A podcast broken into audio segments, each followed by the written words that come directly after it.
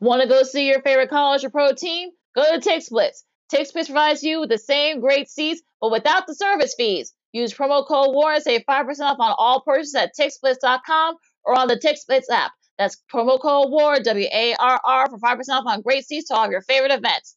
Remember, TixBlitz provides you with the same great seats, but without the service fees. That's TixBlitz, T I X B L I T Z.com. Visit today.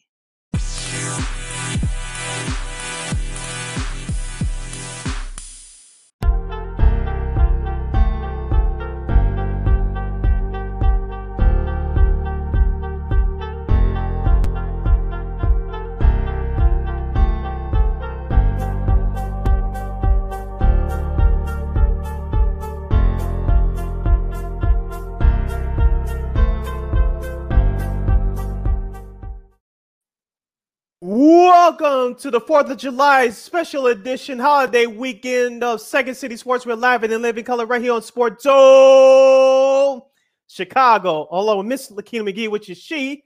I am Cindy Brown. Hey, that's me.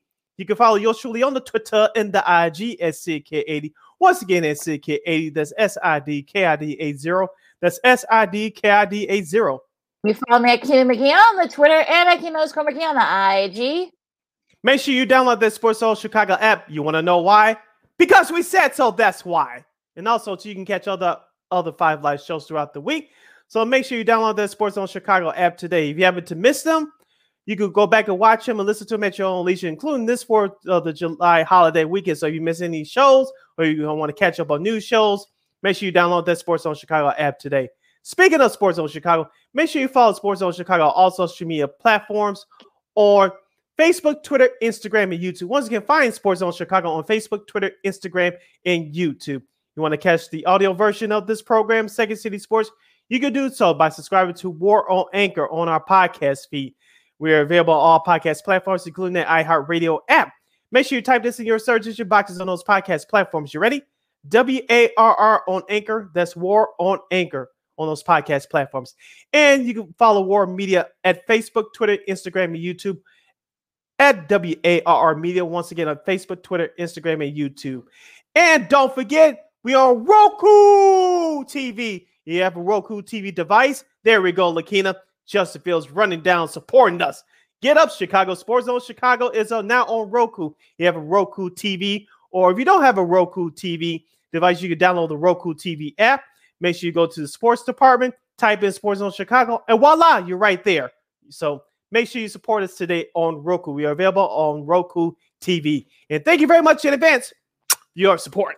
Like, share, subscribe, and tell your friends. We are unapologetically fun, and we have very different opinions. Lakina, as we talked about before we went on air today, this is our uh, 4th of July special on Second City Sports on Sports Zone Chicago.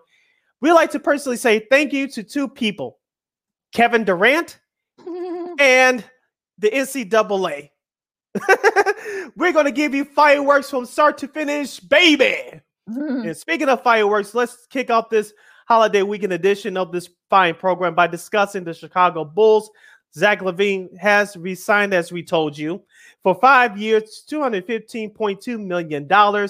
He gets the max deal from AK and GM Marc Eversley. And we have a newcomer to the team. His name is Andre Drummond for two years, $6.6 million for option for on the second year of the contract. We'll get to the Kevin Durant saga and everything else in just a moment.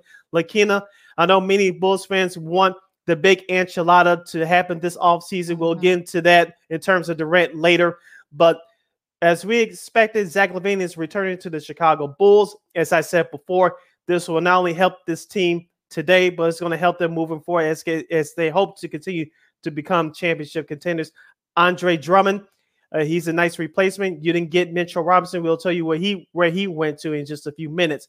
But Lakina, this is what I expected from uh, as we call the Bad Boys Moving Silent Squad over there on West Madison Street.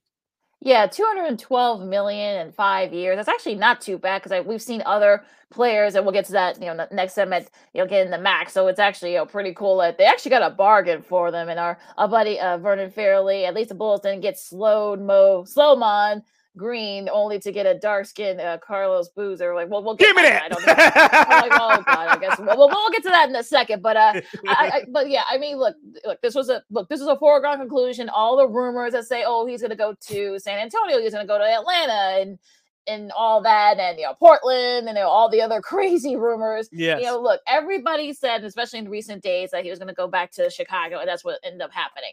You know, he loves it here. And look, I think the Bulls can build something. Now, again, I know some people, Bulls fans, were disappointed with some of the other things, but yeah, we'll get to that in a second. But I, I feel like this is a, a, great move by both sides, and they got you know he resigned pretty quick, so that he didn't wait to like you know wait till two mm-hmm. days or like after the Fourth of July holiday break.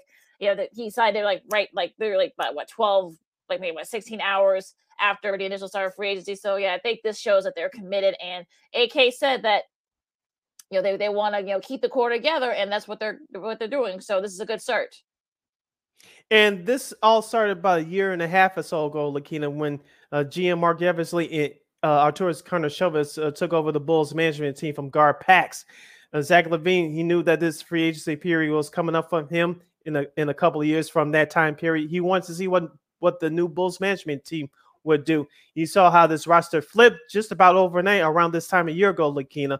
We mm-hmm. we brought in they brought in Alonzo brought in Lonzo Ball, DeMar DeRozan, Nikolai Vucevic up at the trade deadline uh, last season in 2021, and you saw what the what the Bulls team did this year. Of course, they brought in Alex Caruso, and so you started to see uh, you saw them adding pieces. And Zach LaVine looked at the Bulls management and said, "Hey, okay, we we we could try and do some big things here. Of course, we saw what happened through COVID, through injuries and and other situations that this team finally reached the playoffs with 46 wins. Now you hope that this team gets better.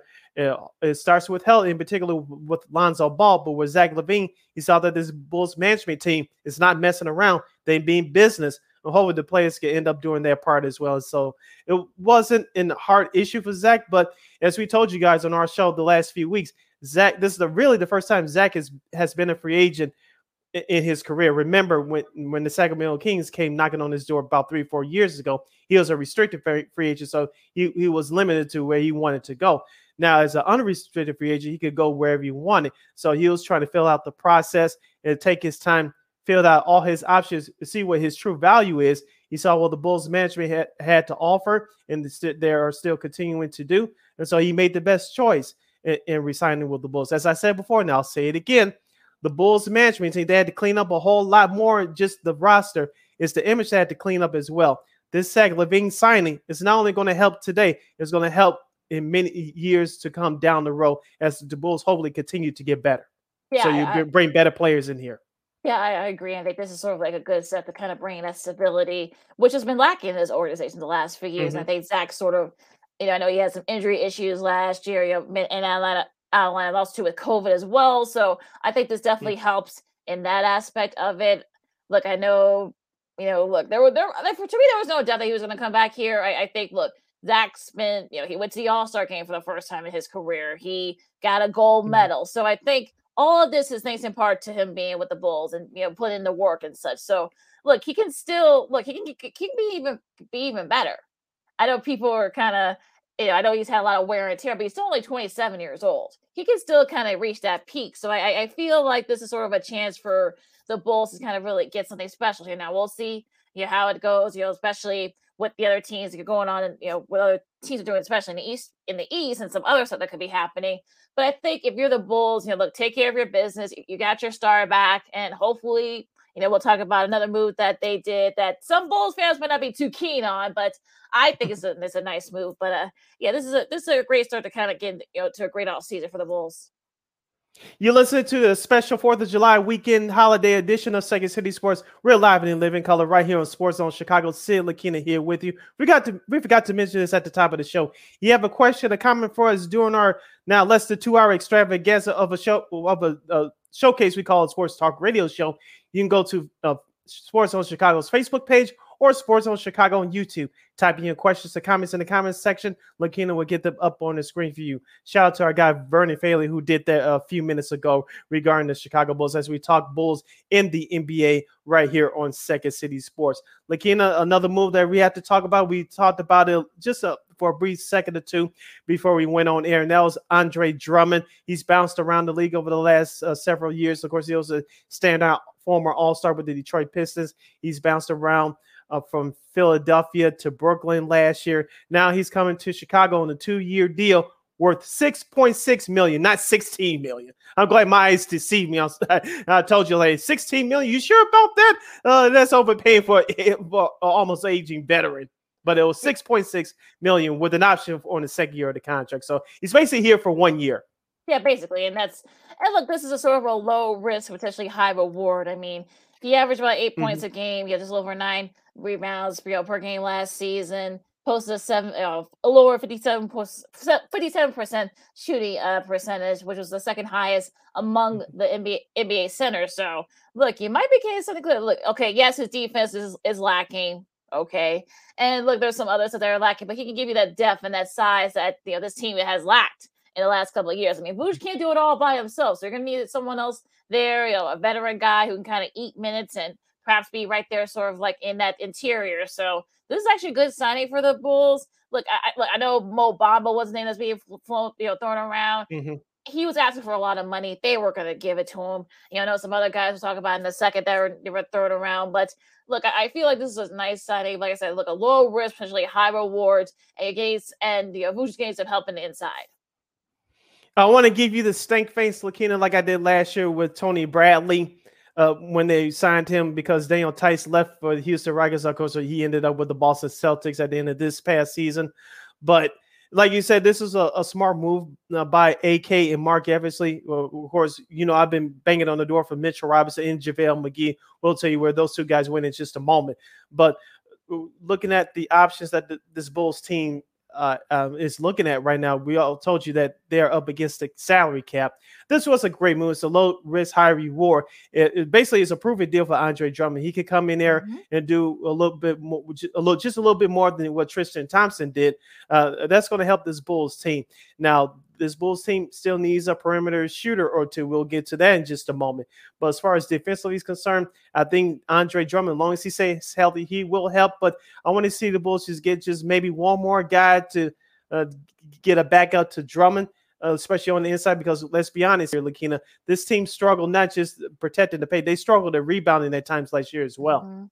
Yeah, and I think that's sort of the thing. I think he definitely answers those type of questions. And like you said, I mean, look, there are still some guys around that could probably they could probably pick up at a sort of a, low, you know, low risk deal so that they can kind of help out in that interior because that was a big issue. And uh, especially offensive rebounding, that was a big issue for the Bulls last year. So I think, look, he kind of you know answers some of those questions as long as you know he's commits and sort mm-hmm. of you know stays healthy, especially you can probably can get that that Andre drum that you saw in Detroit. So I, I, mm-hmm. for for years. So I think I feel like this is sort of like a this could be a good thing for the Bulls. This could be the steal, one of the steals for the Bulls. And I think look, I think you you you answer a lot of questions in that aspect of it. So look, I didn't I didn't even hear about his name being you know connected, connected to the Bulls. So again, this is sort of an instance where hey, you know, bad guys move in silence. So mm-hmm. it can never really kind of you know this is sort of like a, one of those under the radar moves that they're known for. So you're listening to Second City Sports, live and living color, right here on Sports Zone Chicago on this 4th of July holiday weekend special. I'm Sid Thessalkin, and we're talking Bulls. We'll get to the rest of the NBA landscape coming up. Lakina, as we said before, the Bulls are looking for shooters. They need perhaps two shooters. And one of the names that, that's been floated out there is Danilo, Danilo Gallinari, Of, of, the former Atlanta Hawk. We uh, we jokingly uh, joked about his uh, mohawk during the during last year's playoffs when he got rid of it. He started to play better, but he, he's been he's a veteran shooter. He's been around the league for the last decade, almost decade and a half or so. Of course, he started with his career with the Knicks. He moved on to the Clippers, and uh, he was with Atlanta for the last couple years. He was with OKC as well. I know Boston, I believe, was were trying to knock at his door for his services. So Danilo Gallinari uh, is getting some uh, uh, interest, but do you think the Bulls will have enough in cap space? You don't have to overpay for him, thank goodness. But still, do you think the Bulls will have enough to sign him? Do you think he could be that difference maker as he's starting to get up there in age a little bit? He's not old, old, but he's yeah, almost it's, there. Well, yeah, he's kind of right there. Uh, there's, yes, he's had a lot of mileage on him, and I think that's mm-hmm. sort of like the thing. But uh, apparently, this is between the Bulls and Boston. Apparently, Boston could pay a little bit more So unless you know they give a lot of incentives, I'm talking about the Bulls that he might be going to Boston. But look, I think Gallinari is, is sort of someone that I think the Bulls really do need. And sort of like he's like we were saying, eat up minutes. And I think that's kind of been sort of like the thing with him. And you know, he's a you know the big guy up front. He can shoot from the outside. And you know that they, but I like like we've been saying. I mean, the problem is that you know the Bulls probably are going to be. He's probably going to want like maybe like 10, 12 million a year, which the Bulls mm-hmm. aren't aren't able to do. So unless you know, AK can you know be very persuasive, and we know he can be at times. He can probably. Well, we'll see. I mean, I think the latest was that um I guess they're gonna he's gonna join Boston. You know, oh, two years, 13 million. That's that's the rumor right now for Gallinari. So it looks like the Bulls might have missed out on him. But uh yeah, you know, I've seen people say he's kind of like Gordon Hayward, like a little taller Gordon Hayward, which is you know, apparently of course that's what the Bulls need. But again, it, it's okay. But uh you know, I'm, I'm you know, the offers, I guess the initial offer I gave for the Bulls was like, you know, two, two years and 15 million. I think that was the initial offer, mm-hmm. you know, for, you know, for him with the Bulls. So we'll see what happens. But yeah, some of the indications are he's, he is going to go to Boston. That's what, that's what they're saying, but who knows? Yeah. Are there any other shoes that you see on the free agent market that the Bulls uh, can take a look at, perhaps pick up? Let's see. Uh, no PJ Tucker. You know, he's you know he he's not he's not available. Uh, I'm trying to see like who. no, yeah, but uh, I'm I'm trying to see like who else is out there that can. Uh, hmm. Because there I wasn't mean, really a big market for shooters this year. There wasn't a lot. I'll say there wasn't. I will say there wasn't a lot of uh, names out there, and a lot of the mm-hmm. guys that you thought that probably be out there turned out they ended up re-signing with the team that they mm-hmm. that they came with. So eh, or resigning. So I would thought maybe Bobby Portis, but he ended up going back to uh, Milwaukee. Again, we'll mm-hmm. get to some of that in a second. And look, there really isn't anybody else out there. I mean, Mitchell Robinson ended up going back to the Knicks again. Well, we'll get to all that in a 2nd mm-hmm.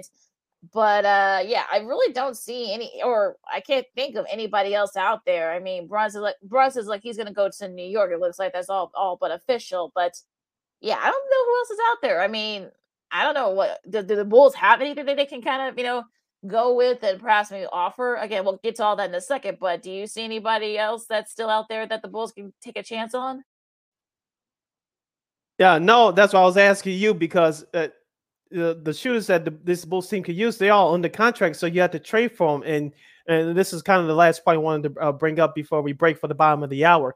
Uh, players on this team like Patrick Williams and Coby White, if it's that stud shooter that you need, would you mortgage your future on one or both of them to get that shooter? Because looking at Coby White's game, we all know he's not a starting point guard in this league. We saw that last season. We saw this this season. He's a very good scorer, and he mm-hmm. can shoot when he's hot, but he's not a set shooter like what you need in the NBA today.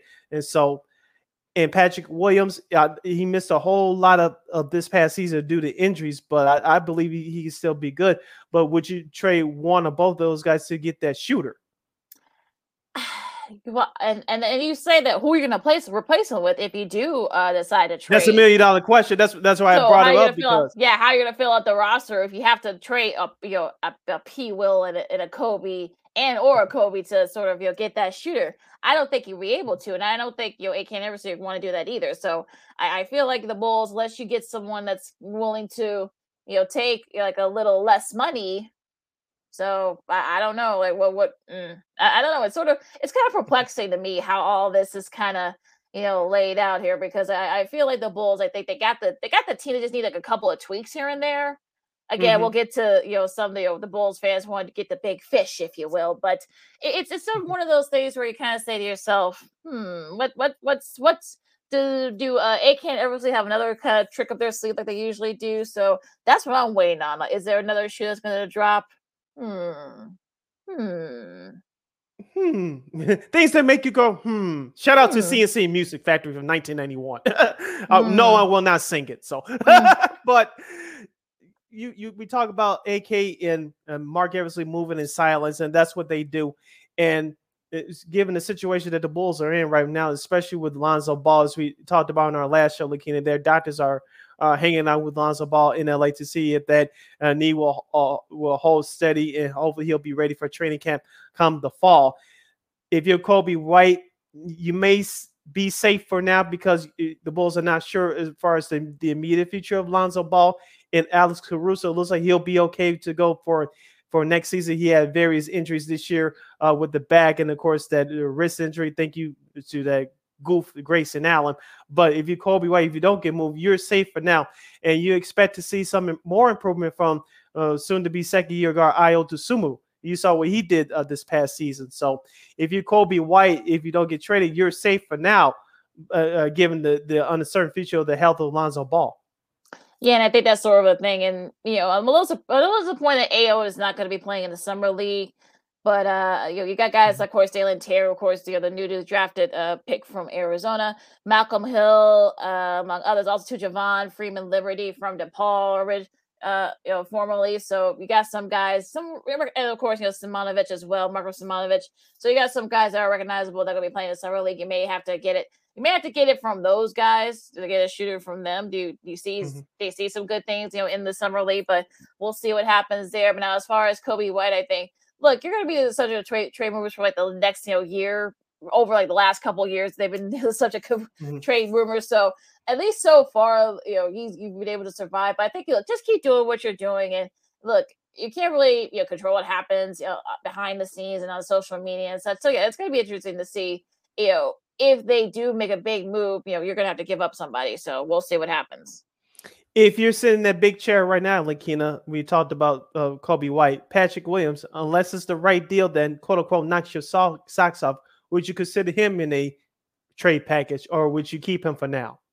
I keep him from now. I think, like I said. I think keep all those guys for now unless you like you get like a big you know draw that kind of like you know sort of knocks your socks off because i don't think they're not going to do anything just because. We've seen this with ak and eversley the last couple of years. They're going to do it if it's going to be you know for the better of the team so they're not going to move any pieces unless they actually have to more of NBA free agency talk coming up. Should the Bulls go after the big fish? We'll tell you who that is, and we'll give you the latest updates on all the signings and happenings around uh, the world of basketball, and we'll have a whole lot more. You're listening to the Friday edition of Second City Sports, the 4th of July holiday edition of Second City Sports. We're live and in living color. I'm Sid. That's Lakina. You're listening to Sports Zone Chicago. AutomotiveMap.com presents the Sports Flash on the Sports Zone Chicago. Day off for the White Sox on Thursday. They start a series at San Francisco tonight. One and one right-hander Lance Lynn faces three and three righty Alex Cobb. The Cubs pounded the Reds 15 to seven on Thursday. Patrick Wisdom hit a grand slam and a solo homer en route to a career high six RBI. Wisdom slam off Graham Ashcraft capped a five-run second. The Cubs collected 23 hits off five pitchers, tying their season high from a 21 0 rout of the Pirates back in April. Cubs starter Kyle Hendricks improves to four and six. He tossed six innings of six-hit ball and tied a season high with seven strikeouts. Cubs outfielder Jason Hayward placed on the 10 day injured list. That's retroactive to June the 27th. Up next for the Cubs, tonight's series opener against the Red Sox, righty Adrian Sampson gets to start at Wrigley Field. For lightning fast sports updates, download the Score app. It's free and one of the most popular sports apps in North America. I'm Chuck Sanders. That's the Sports Flash on the Sports Zone Chicago. Why choose proven quality sleep from Sleep Number? Because our Sleep Number 360 smart bed is really smart. It senses your movement and automatically adjusts to help keep you both comfortable. Plus, it's temperature balancing so you stay cool. It's even smart enough to know exactly how long, how well, and when you slept, and to help you get almost 30 minutes more restful sleep per night. Sleep Number takes care of the science. All you have to do is sleep. The Queen Sleep Number 360 C2 smart bed is only $8.99 plus special financing. Ends Monday. To learn more, go to sleepnumber.com. Special financing subject to credit approval. Minimum monthly payments required. See store for details. For nearly 100 years, folks have trusted Blue Star medicated ointment to relieve the pain and itching of almost any skin irritation. It works on my son's dry itching feet and their jock itch. I had this rash on my neck. Nothing worked until Blue Star. Blue Star worked great on my ringworm without steroids. My wife and I have been using Blue Star for years. It's never let us down. Look for the white box with the Blue Star in the first aid section. Feel Blue Star work fast or your money back.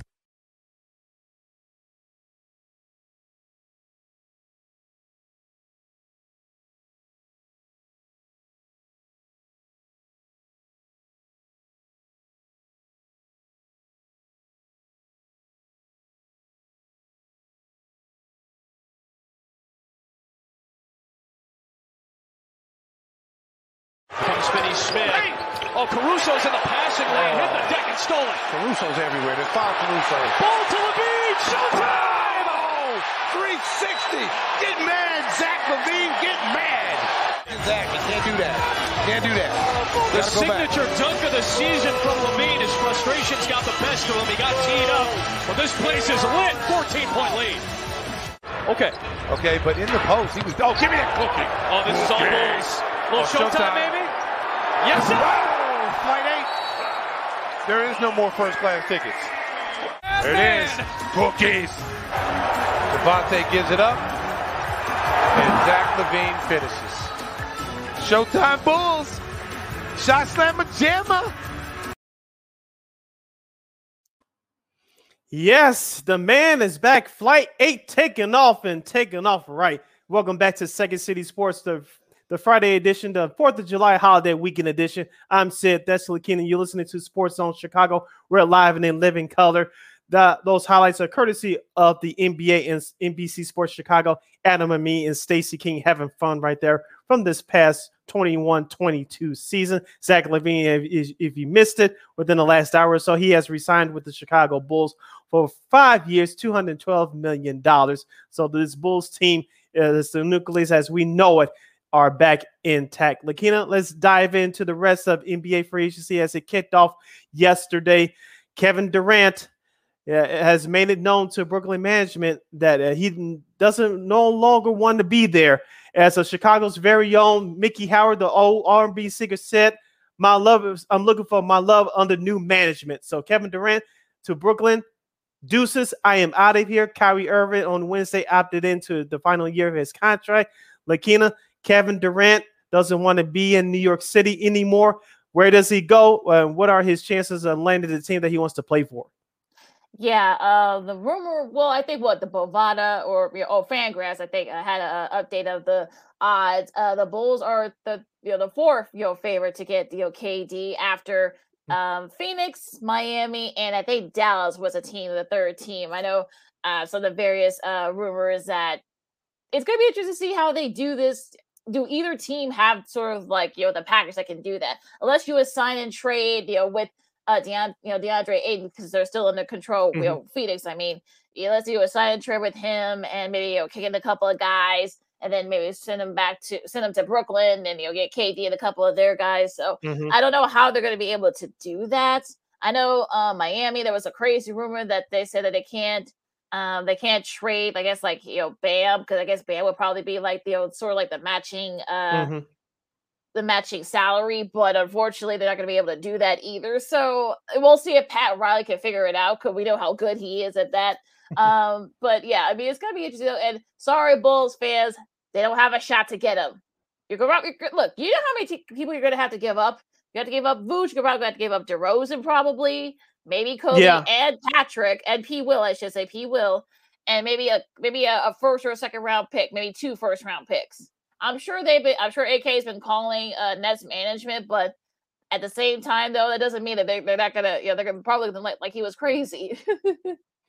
Here's the thing about the Phoenix situation with Durant. Like, you know, I, I think they are the leaders in the clubhouse. Does it doesn't mean that he's going to go there for sure. We- We just don't know. We know that the NBA surprises all the time, but with Phoenix, DeAndre Ayton and Brooklyn can get another star. They'll be a respectable team again. They won't be championship contenders, but they'll be a respectable team. I was watching Bobby Bobby Marks from ESPN on Sports Center earlier today, and he was talking about how Mikal Bridges could fit in that deal as well with Phoenix. Package him up in DeAndre Ayton, Ayton I believe it was a, a draft pick in there as well for uh, for Kevin Durant. Now the, the question is for Durant, will Sean Marks, the GM on the Nets, will he put um, Ben Simmons in that deal as well, or will perhaps put a couple other players uh, in that deal for Brooklyn as well? Because Kevin Durant, if uh, if you could put in very uh, not uh, or not overpriced uh, for the trade for Durant to Phoenix, I think that could work. You have Durant. They resigned Devin Booker to the max deal at two hundred twenty-four million dollars for four years, and you still have Chris Paul. He still has a couple of good years left in his prime uh, to be a- an effective player. That'll be a good move for Phoenix. You get Durant out of the Eastern Conference. He's back in the Western Conference. That rivalry between him and LeBron James will be uh, up and going again, and that's something that the league will salvage over right now. Yeah, and I think it's gonna be interesting to see where this goes because I I'm looking at all this, you know, for all angles, and I kind of feel like okay, you know, okay, you know, KD to the Suns, you know, that could probably work. They may have to move some pieces. KD to the Mhm. Heat. You know, I know the Mavs that that's interesting because you know who do you have? You know, who do you package? You know, I know you got Christian. You just got Christian Wood. Um, you Mhm. probably could, you know, get maybe get a couple of your younger guys. You, do you put a Tim Hardaway Jr. in that package? Do you try to get some of the other guys that you have in the back end, you know, to get that package? So like, I don't know. Like the, the Mavs may not have anything either. They're kind of like in the same uh, spot as the Bulls are. So it- it's sort of interesting to see where this goes. I know some people. I know some people said maybe uh, Los Angeles do like a, a KD to to to Russ, Russell Westbrook, you know, sort of you know swap there. That's not going to work. He already opted in. So yeah, some of the other crazy rumors. I know uh Portland. I know some people said Portland, but you, you, do Portland do Portland have anything that they that that's what wants? So yeah, so the They traded part of it away to New Orleans for, with uh, CJ McCollum, Yeah. so no. No, so yeah, so they're gonna be a, there's gonna be a lot of uh interesting you know things happening here. So I I- feel like we have not heard the last of this, and this might this might be a while before there's actually gonna be a winner in this you know KD sweepstakes, Kitty's Kitty sweepstakes. You're listening to Second City Sports, the Friday edition, the holiday weekend edition, right here on Sports Zone Chicago. We're live and in living color. I'm Sid Deslikina. We have less than 90 minutes left of this extravaganza. We call it Sports Talk Radio Show. You can go to Sports Zone Chicago on Facebook or Sports Zone Chicago on YouTube. Type in your questions or comments in the comment section. Lakina will get them up on the screen for you. Don't forget, you can also watch us live on Roku, Roku TV. Uh, if you have a Roku TV, even if you don't, if you don't have a Roku TV, thank you, Liam Hendricks. Uh, Sports Zone Chicago is now on Roku. Uh, if you don't have a Roku TV, just download the app. Just go to the sports section, uh, type in Sports Zone Chicago. You can watch us live on demand or uh, live, or you can watch us on demand if you're at work. Uh, you can watch us later. So we're on Roku TV. You can watch us 24 hours a day. 365 days a year, seven days a week, and 52 weeks out of the year. So you uh, get your Chicago sports fix. Lakina, let's bring up the next team that's on Kevin Durant's wish, wish list, and that's the Miami Heat. Now, many people do not have Jimmy Butler uh, being swiped for Kevin Durant, but as you said, if you're Pat Riley, can you do magic? Uh, magic in terms of working working the trade. Uh, it looks like Bam Adebayo is out of the table, but do you put Tyler Herro and or Duncan Robinson or both of them in the deal, and perhaps a draft pick or two to swing Kevin Durant to South Beach? No state tax in the state of Florida, and, and it sounds pretty good on the surface. Yeah, I mean, uh, well, don't don't tell our girl Lana Tech I heard that. I know she loves uh, Robinson, so I don't know. She would probably be uh, before that trade. I know. Uh, I was talking to, talking with her about this yesterday, and she said, "Look, Pat Riley's been trying to get KD for years to come to to, to his squad. Mhm. So I'm wondering, like, okay, he may have to do some little, you know, creative maneuvering. I mean, look, Bam's off the table, and we know Jimmy Butler isn't going anywhere. Do you? I, I don't know. I mean, do you try to maybe get one of your top guys? Victor Oladipo has just signed, re-signed with you guys, so I- I'm wondering, does you know, do you maybe put does Max Strus does does he you know make it you know clinch it for you? Like does Duncan Robinson or something like that, or either a, combination of either of them, or with Tyler Herro, you may have to give him maybe a pick, maybe or two. Do you have maybe a first round pick? You're gonna be you're, gonna be um you know drafted from the top five anyway, so I don't know. Mhm. The third team on the list, the Los Angeles Lakers. And he, here's the thing: the the Lakers really don't have anybody of value to give up.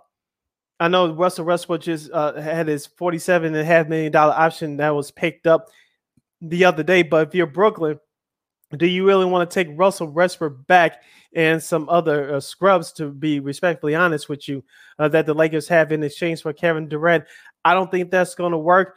Now, Kyrie Irving, who opted into his final year of his contract on Wednesday, you may can work out a deal with with him if possible to bring him to Los Angeles if LeBron still wants Kyrie Irving in play. But in terms of Kevin Durant, uh, the Lakers will, in my opinion, will have a, a possible third team to get involved, and I just don't see that happening. Yeah, they're gonna have to get a third team, and who do you, who's gonna be you know, willing to be kind of like that third team? So, do they have Mhm. anything that they either you know the the Nets or the Lakers would want? So that's gonna be interesting to see how how that plays out because there, I'm sure there, there could be a lot of teams gonna be vying for KD, and I'm sure he's gonna want to go to a place where he wants to win another championship. So, the really you know the Suns and the Heat are probably like the one viable option. You probably put the mm-hmm. Mavs and the Bulls in there too, but again, they don't have enough to you know get them. So I don't know. I mean, do you try to maybe get the Lakers probably do some kind of like, you know, does Rob Pelinka do some type of you know wizardry to sort of try to you know like I don't know, do some person. Like I said, you send Russell Westbrook back to Brooklyn. then you'll probably get another, maybe another pick. I don't know, but uh, yeah, this is gonna get very interesting though. We'll see. Yeah, I wish this is one of the few times I wish we were back in studio. Do do do do. Breaking news. Um, uh, here's a, a Woj bomb. Uh, Adrian Wojnarowski from ESPN. A trade alert has just now been finalized. The Indiana Pacers are trading point guard Malcolm Brogdon to the Celtics in exchange for Daniel Theis, Aaron Nesmith, and a 2023 first round pick. Okay. Hmm. Okay, so our buddy Daniel is on the move again. So you know, yep, ooh, he's on the move to the Pacers. Malcolm Brogdon, who was the rookie of the year a few years ago, he's now with the Boston Celtics. So they get that hmm. point guard that they need. So you want to put the ball in Marcus Smart's hands all the time. Yeah, that that's gonna be interesting. That that definitely you know getting Brogdon over there can definitely help you know, sort of you know, take the the pressure off uh Marcus Smart and uh both um, Brown and Tatum. So I think this helps a mm-hmm. lot as well. So this is like this is a nice trade. I mean, we know that the Pacers are trying to sort of you know are basically starting over, sort of. So you know, maybe this is sort of an, a way to kind of you know get you know get sort of like build for the future. I know I know Theis isn't you know, a young guy, but mm-hmm. you know you can kind of be that that veteran presence. Also, too, you know, you had 2023 a first round pick, so.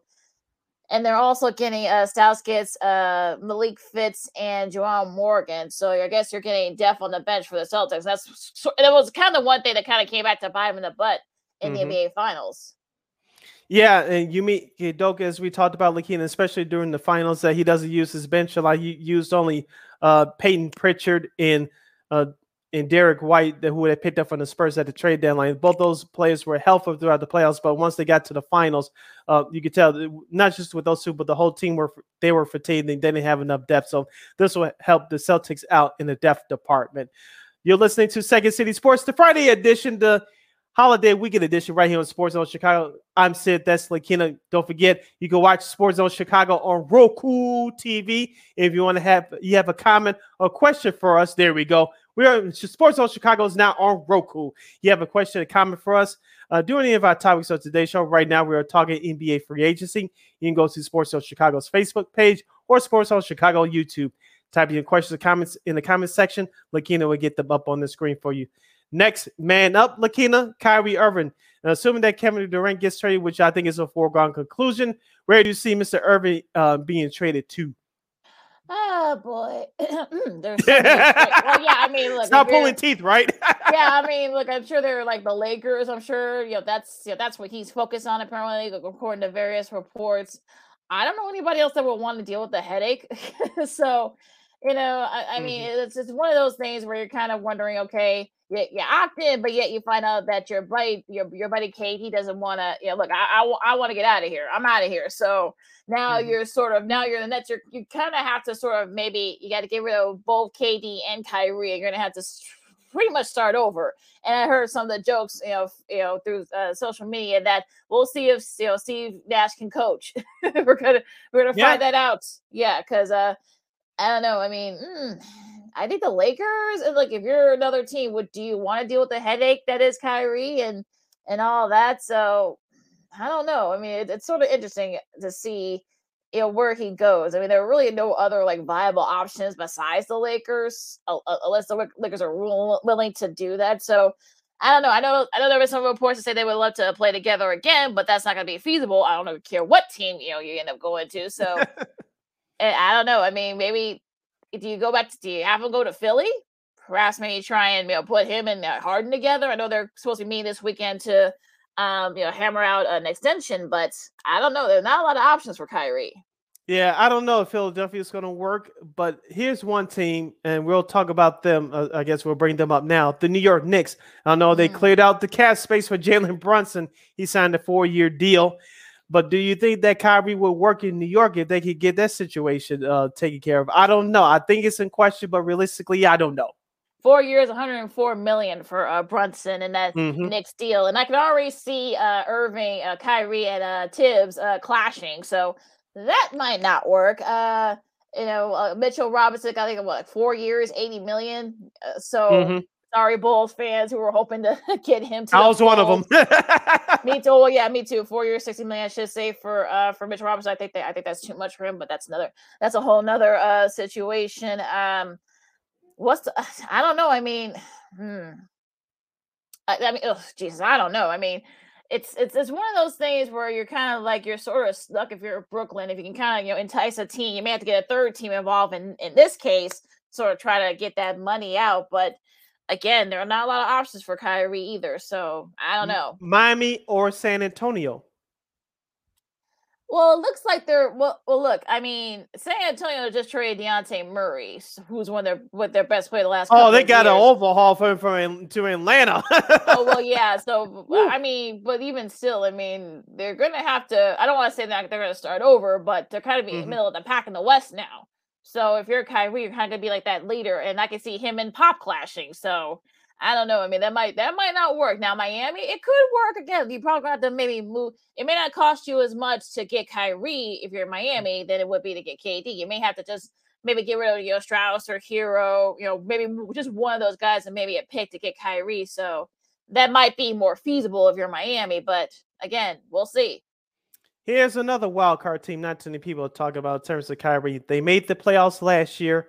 They're not happy with their current point guard the Minnesota Timberwolves? Hmm. Well, I mean, they just got uh KAT Karl-Anthony Towns with a super max. um, hmm. 224, four years for uh KAT. So, um, hmm. I gotta think. I gotta marinate on that one. But uh, him in Minnesota. Uh, hmm. I mean, it could they could be the favorite in, in, the division with everything that's going on with the other teams around them. Uh, hmm, let me see who do they who they can get they can get rid of. I mean, do you get rid of Pat Bev? do you get send him to back to Brooklyn? uh, hmm, I don't really see. I mean, unless you put Russell, D'Angelo Russell in that deal, I don't see anybody else that's you can feasibly you know send to the Nets to get Kyrie. So that's not that might not be a good destination for him either. But again, this might be one another case where you might get a third team involved. All right, our guy Jason Palmer from What's Up Coach. You can listen to that show every Monday from 6 p.m. to 8 p.m. Central Standard Time on Sports Zone Chicago. You can also watch that show on Roku TV. He says, "I'm trading. I'm trading Zach for KD. Don't be judging me. Uh, we all have our right to our to our opinions, uh, Jason. So you're a good friend of ours. So we can get uh, we can get you on our show and vice versa one of these weeks. But yeah, uh, uh, on the surface of, of that, I'm Jason, judging you, Jason. I'm J- Jason. I love you, but I, am judging you. I'm sorry. I'm judging you because you're gonna need you're gonna need more than that. You're gonna need a lot more than that. yeah, I'm training Zach for KD. Don't be judging me.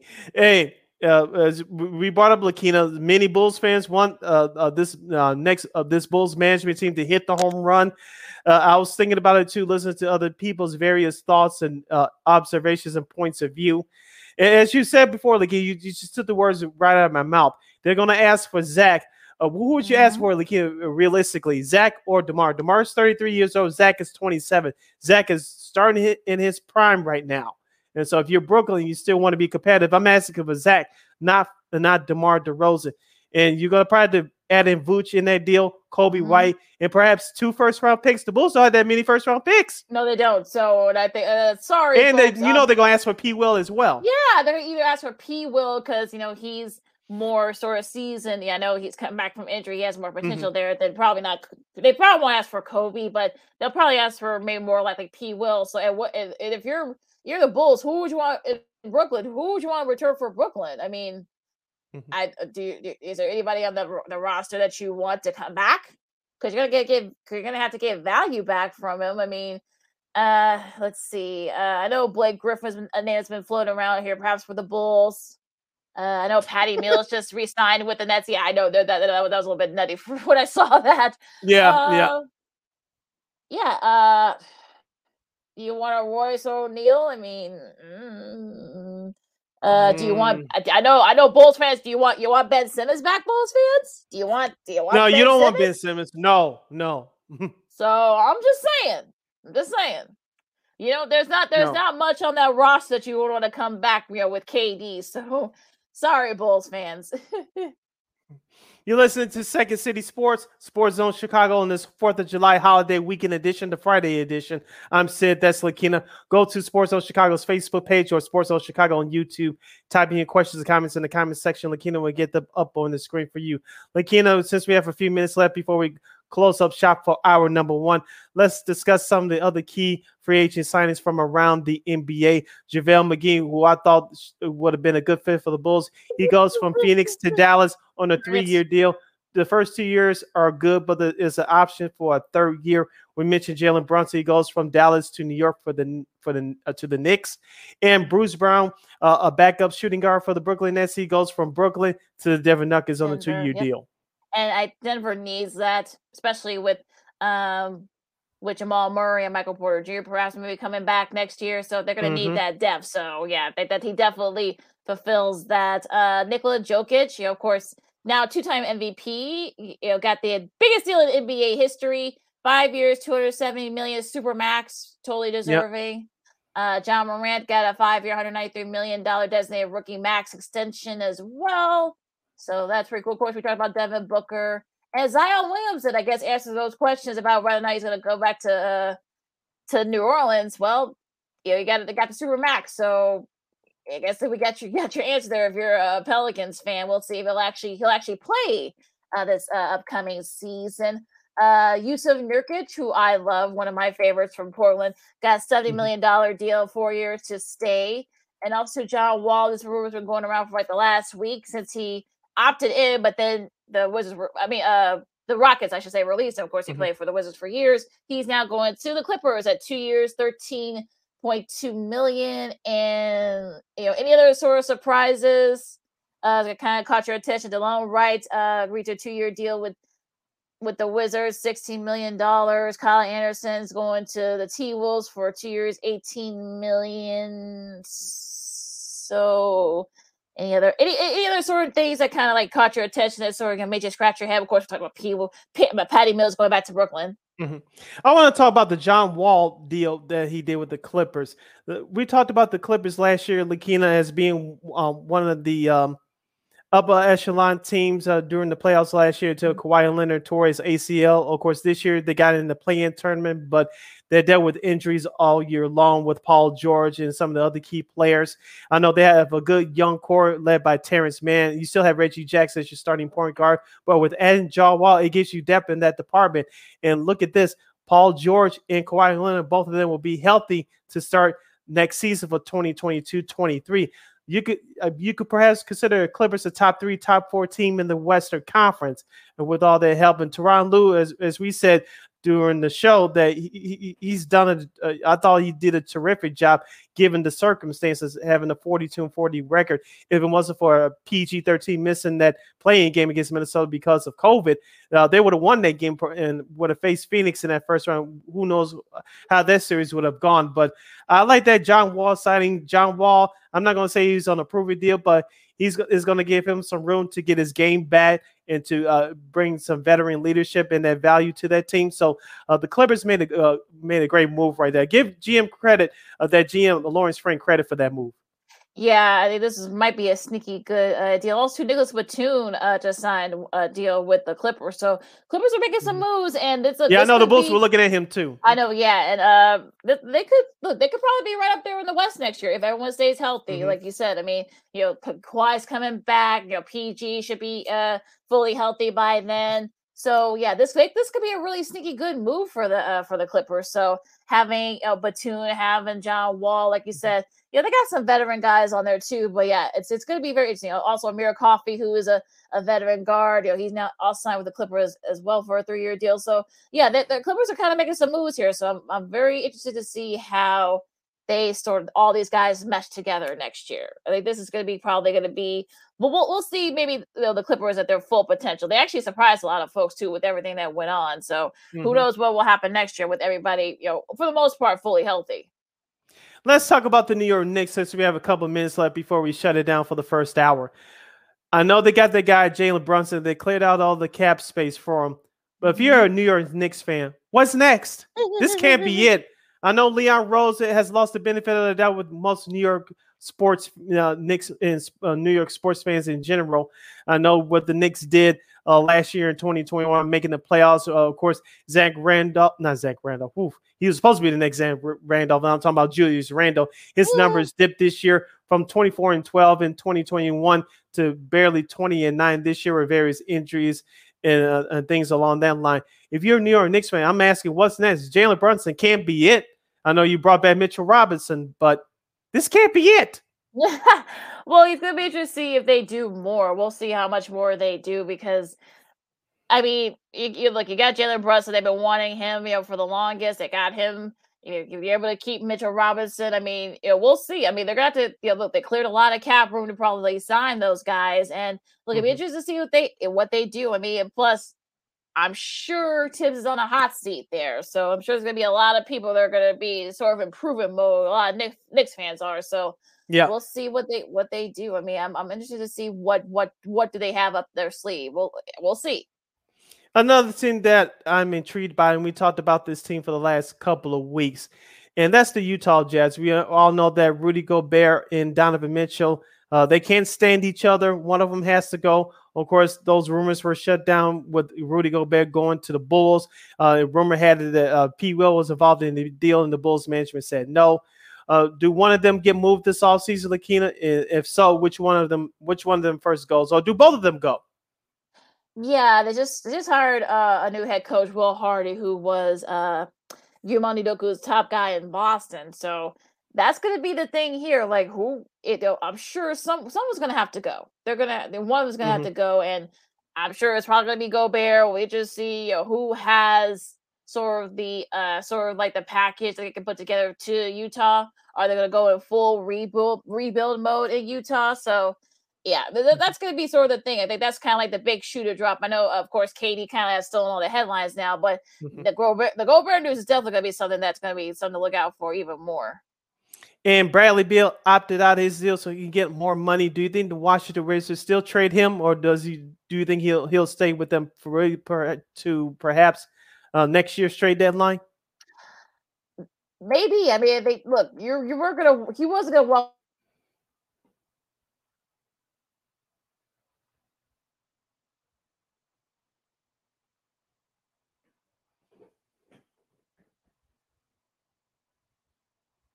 We're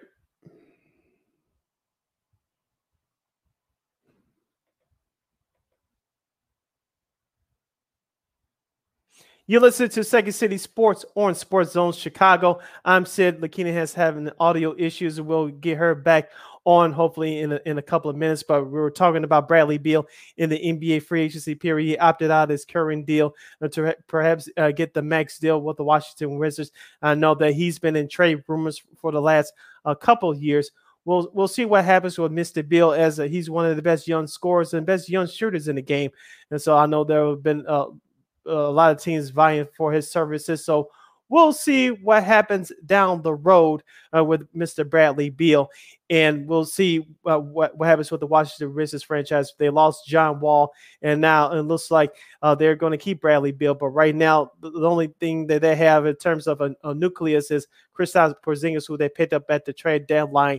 Uh, back in February of last year. So we'll see what happens with Mr. Beal and the Washington Wizards going forward our number one in the books, our number two straight ahead as you're listening to a special edition of Second City Sports.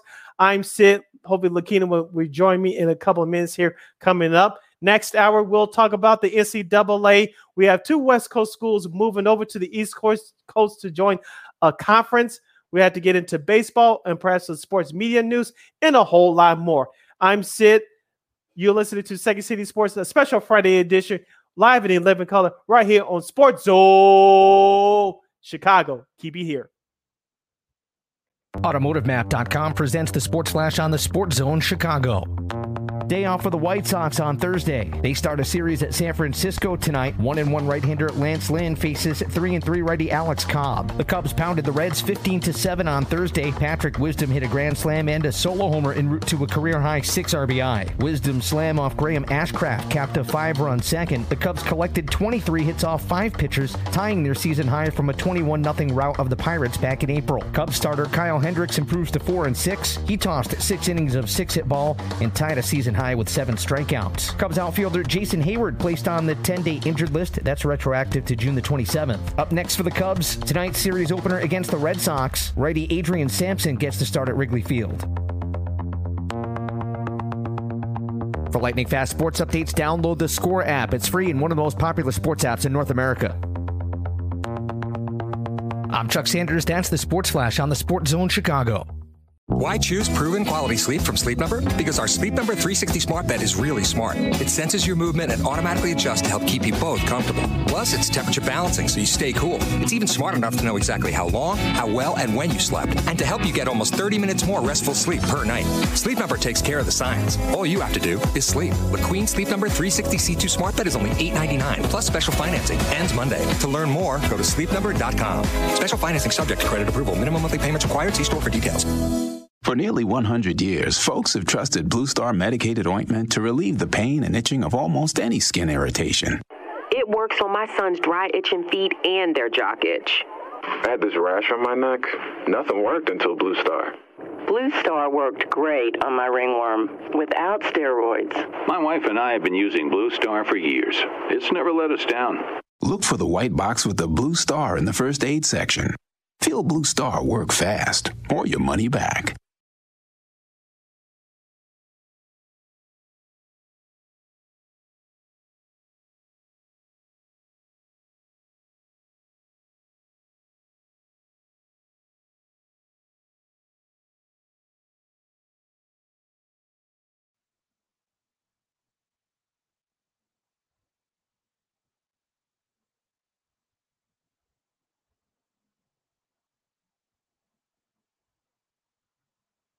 Here. That was part of the mechanics of the communication with the acting head coach and the coordinator. Fourth down and one. Again, three tight ends on the field. A lot of shifts and motions.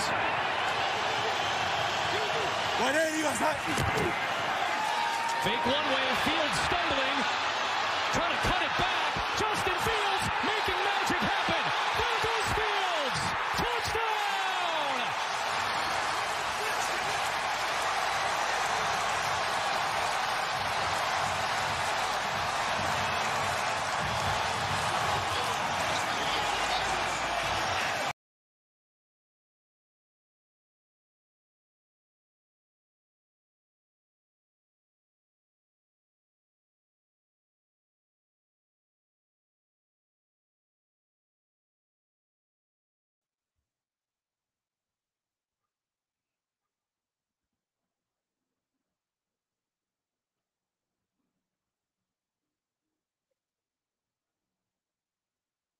And welcome back to Second City Sports on Sports Zone Chicago. Sydney Brown, Lakina McGee here with you. Sorry about that, folks. Got a little live uh, programming here with the technical difficulties.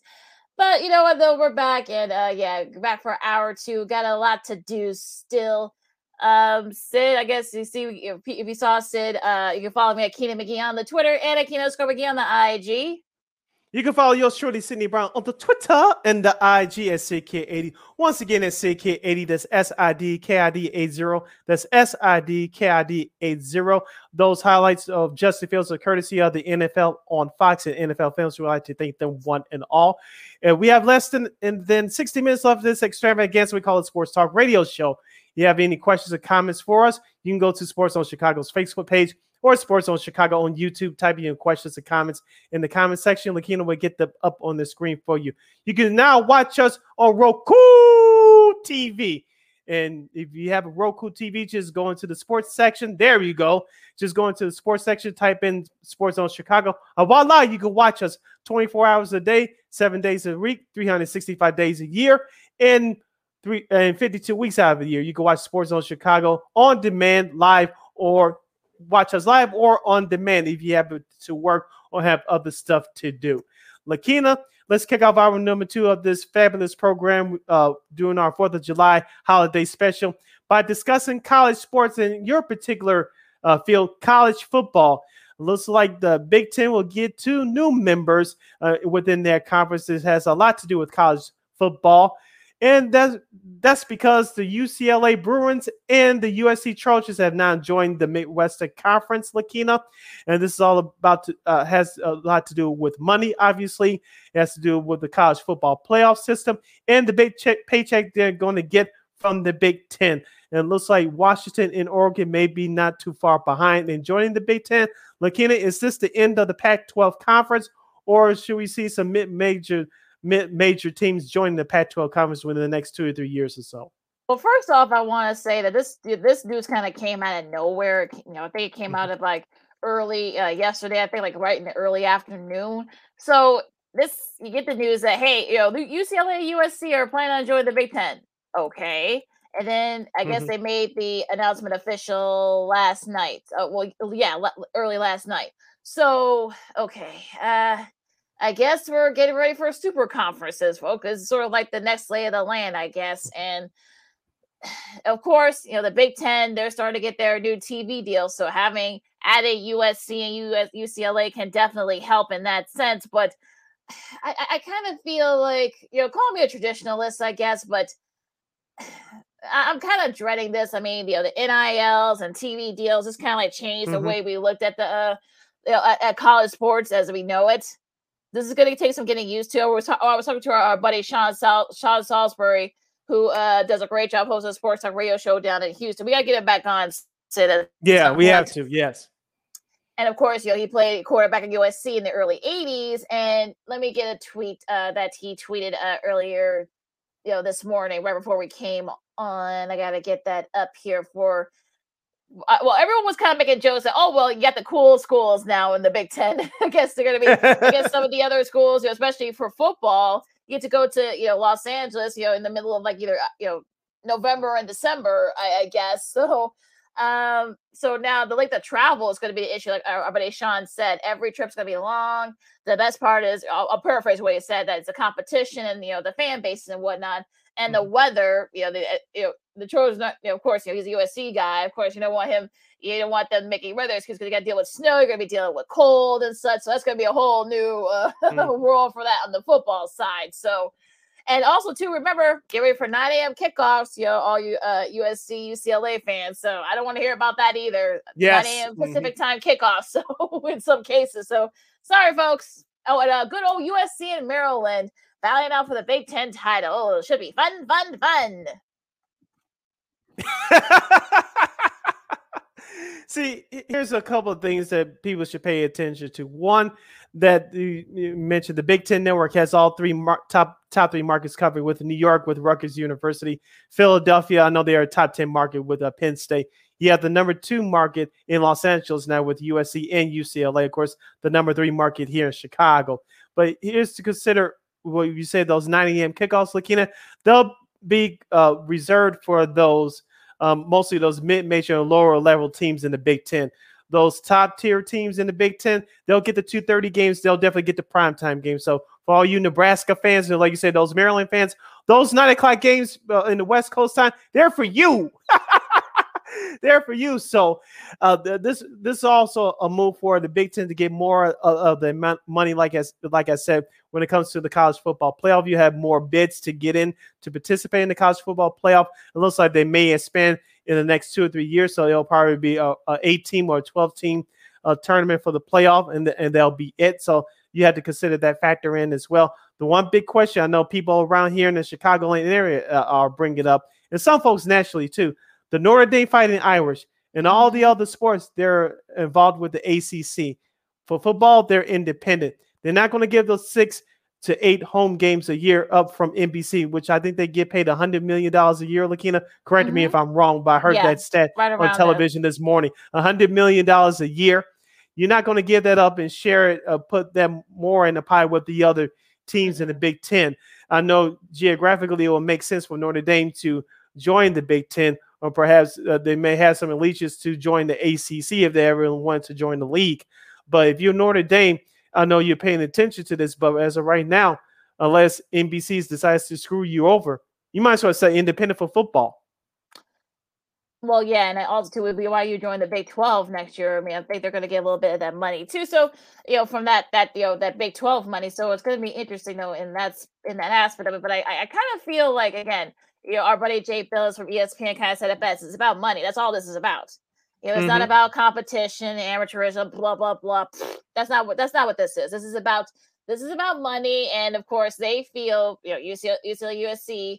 I think the uh you know the Pac-12 unfortunately there's no value in that anymore. So it'll be interesting to see what I, I don't know. I mean, I, I, feel like this is sort of one of those things where I, I don't know. I mean, I, I feel like this is kind of like you're sort of starting to see the trending towards you know the super poor super conferences and everybody mm-hmm. else.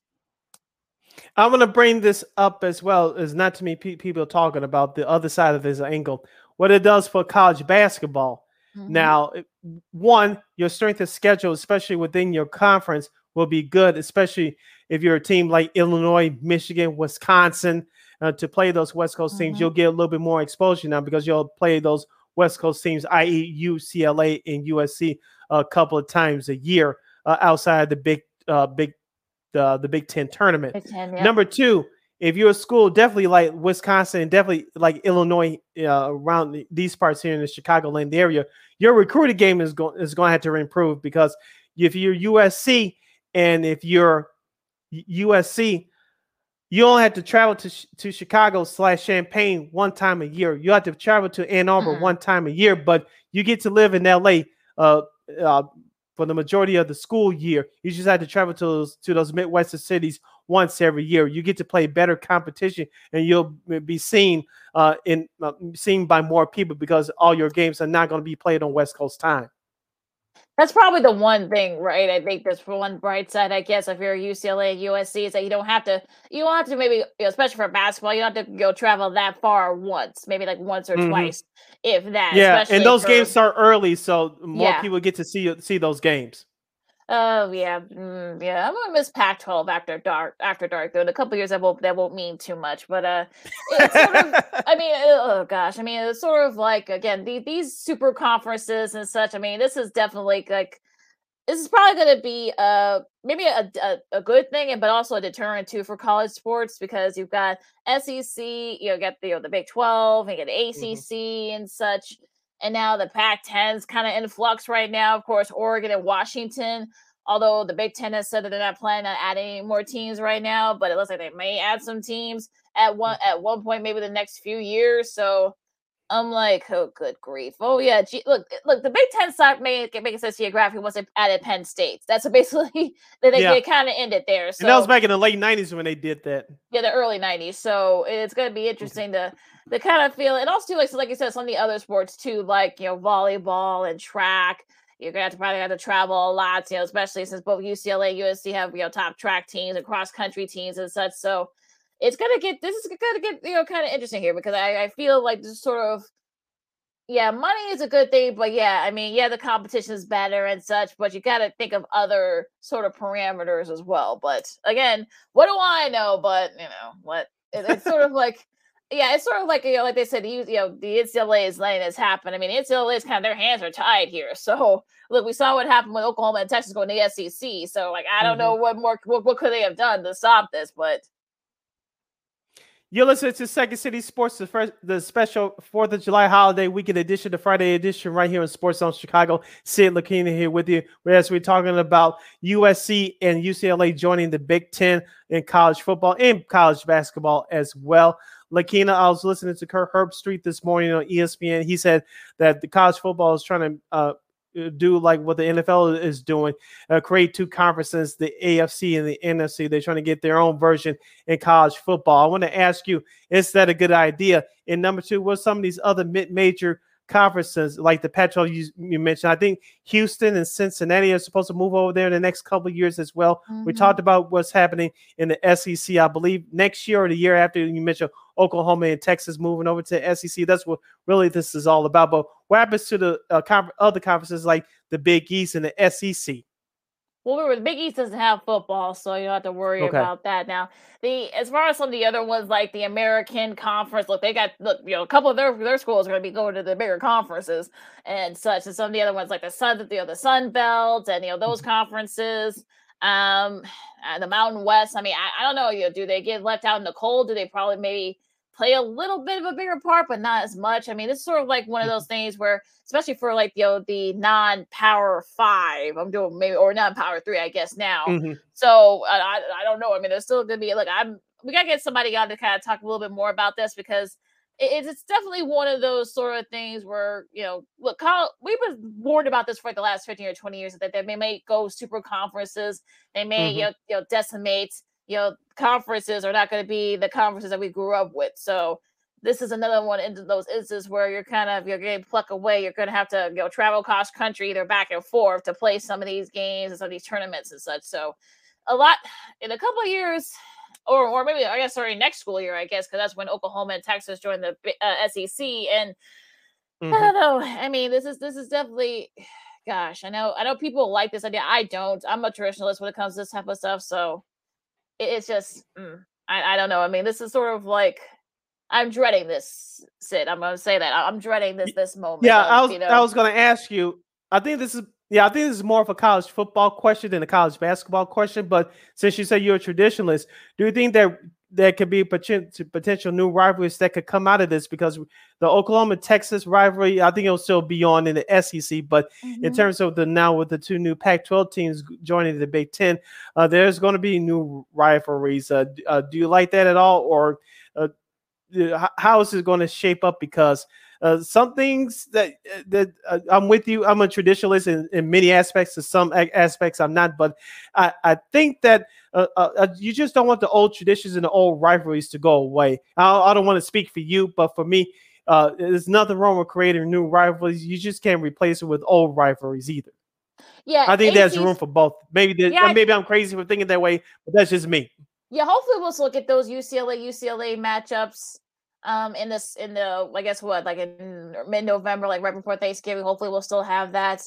Mhm. Um, you know, Oklahoma and Texas. uh, I'm sure they'll figure that out on how to make sure that game is still played, the Red River rivalry, if you will. I mean, like Florida and Mhm. Texas, uh, you know, maybe Oklahoma and Georgia, those could be good rivalries. Uh, we don't use USC and Michigan. I know, look, we've seen a lot of these Rose Bowl matchups with you know UCLA and USC and with these Big Ten teams. You know, Ohio. yeah, those traditional bursts with the Rose Bowl is gone now, especially Yeah, with the, so- them being in rotation for the college football playoff. Yeah, so that that that that's sort of like you know done for as well. So it, it's yeah, it, it's going to be kind of cr- kind of crazy you know, with the adjustment adjusting to all these you know new rivalries. I mean, I mean you know USC and Maryland. Okay, is that going to be kind of like the big rivalry in hoops? I don't know. Uh, maybe in college football, like I said, I don't know. But uh, yeah, I, like I said, I'm a traditionalist when it comes to this type of thing, and look, I think the, the rivalries are just gone. I think like money has kind of been the root of this, and the TV money especially. Mhm. 'Cause like I said, the Big Ten Network, they're going to be looking for a new TV deal. So Mhm. I don't know. I mean, I guess at a USC, UCLA, I guess that'll kind of help with the you know get the you know add to the pot in that. But I I- feel like this is going to be one of those instances where I don't know. This could come back to bite a lot of these conferences in the butt. But I'm Mhm. still gonna watch. So You're listening to Second City Sports uh, Special Friday edition, the uh, Fourth of July holiday weekend edition, right here on Sports Zone Chicago. We're live and in living color. I'm Sid. That's Lakina. You can uh, have a comment or question for us. You can go to Sports Zone Chicago's Facebook page or Sports Zone Chicago on YouTube. Type in your questions or comments in the comment section. Lakina will get them up on the screen for you. Lakina, uh, I know we have a few minutes left in this in this uh, break, but let's at least start the conversation off with uh, uh, talking about baseball. Let's start off with the local teams. We'll get to the White Sox in just a minute, Lakina. Uh, they gave me a headache, but I'll I'll try to prolong that as much as possible. Let's discuss the Chicago Cubs. They split their series with the Cincinnati Reds early this week. I know they have uh, a game going on right now against the Boston Red Sox in the interleague matchup at Wrigley Field. As of right now, the Red Sox have an early one nothing lead uh, against the Cubs. Lakina Christopher Morel, the rookie sensation outfielder, is continuing to impress people. He had another big home run re- last night. It gives him seven on the year. Uh, he should be the favorite as of right now to win NL Rookie of the Year. Uh, Seiya Suzuki, who's been hurt over the last month, yeah, he, he had a, a home run last night in an RBI in his rehab assignment in Iowa. But get back to this current uh, Cubs team, uh, at least against a bad Cincinnati team, their offense looked good. Uh, the question is, uh, uh, will some of these players stick around for the rebuild? Cal Hendricks in his last start yesterday, he looked good as well. Will he be pitching for another team in the next month or so as the trade deadline looms? Uh, there's still a lot of questions with a whole lot of answers to be to be had on the north side. Yeah, uh, seven strikeouts for Hendricks. I actually was able to catch some of that game. Pat Patrick Wisdom had uh, I think like five RBIs, including a grand slam. So Mm-hmm. You know, I, I, think sort of you know he's kind of kind of been that part of that core. So you know, six RBIs I should say for uh, Mr.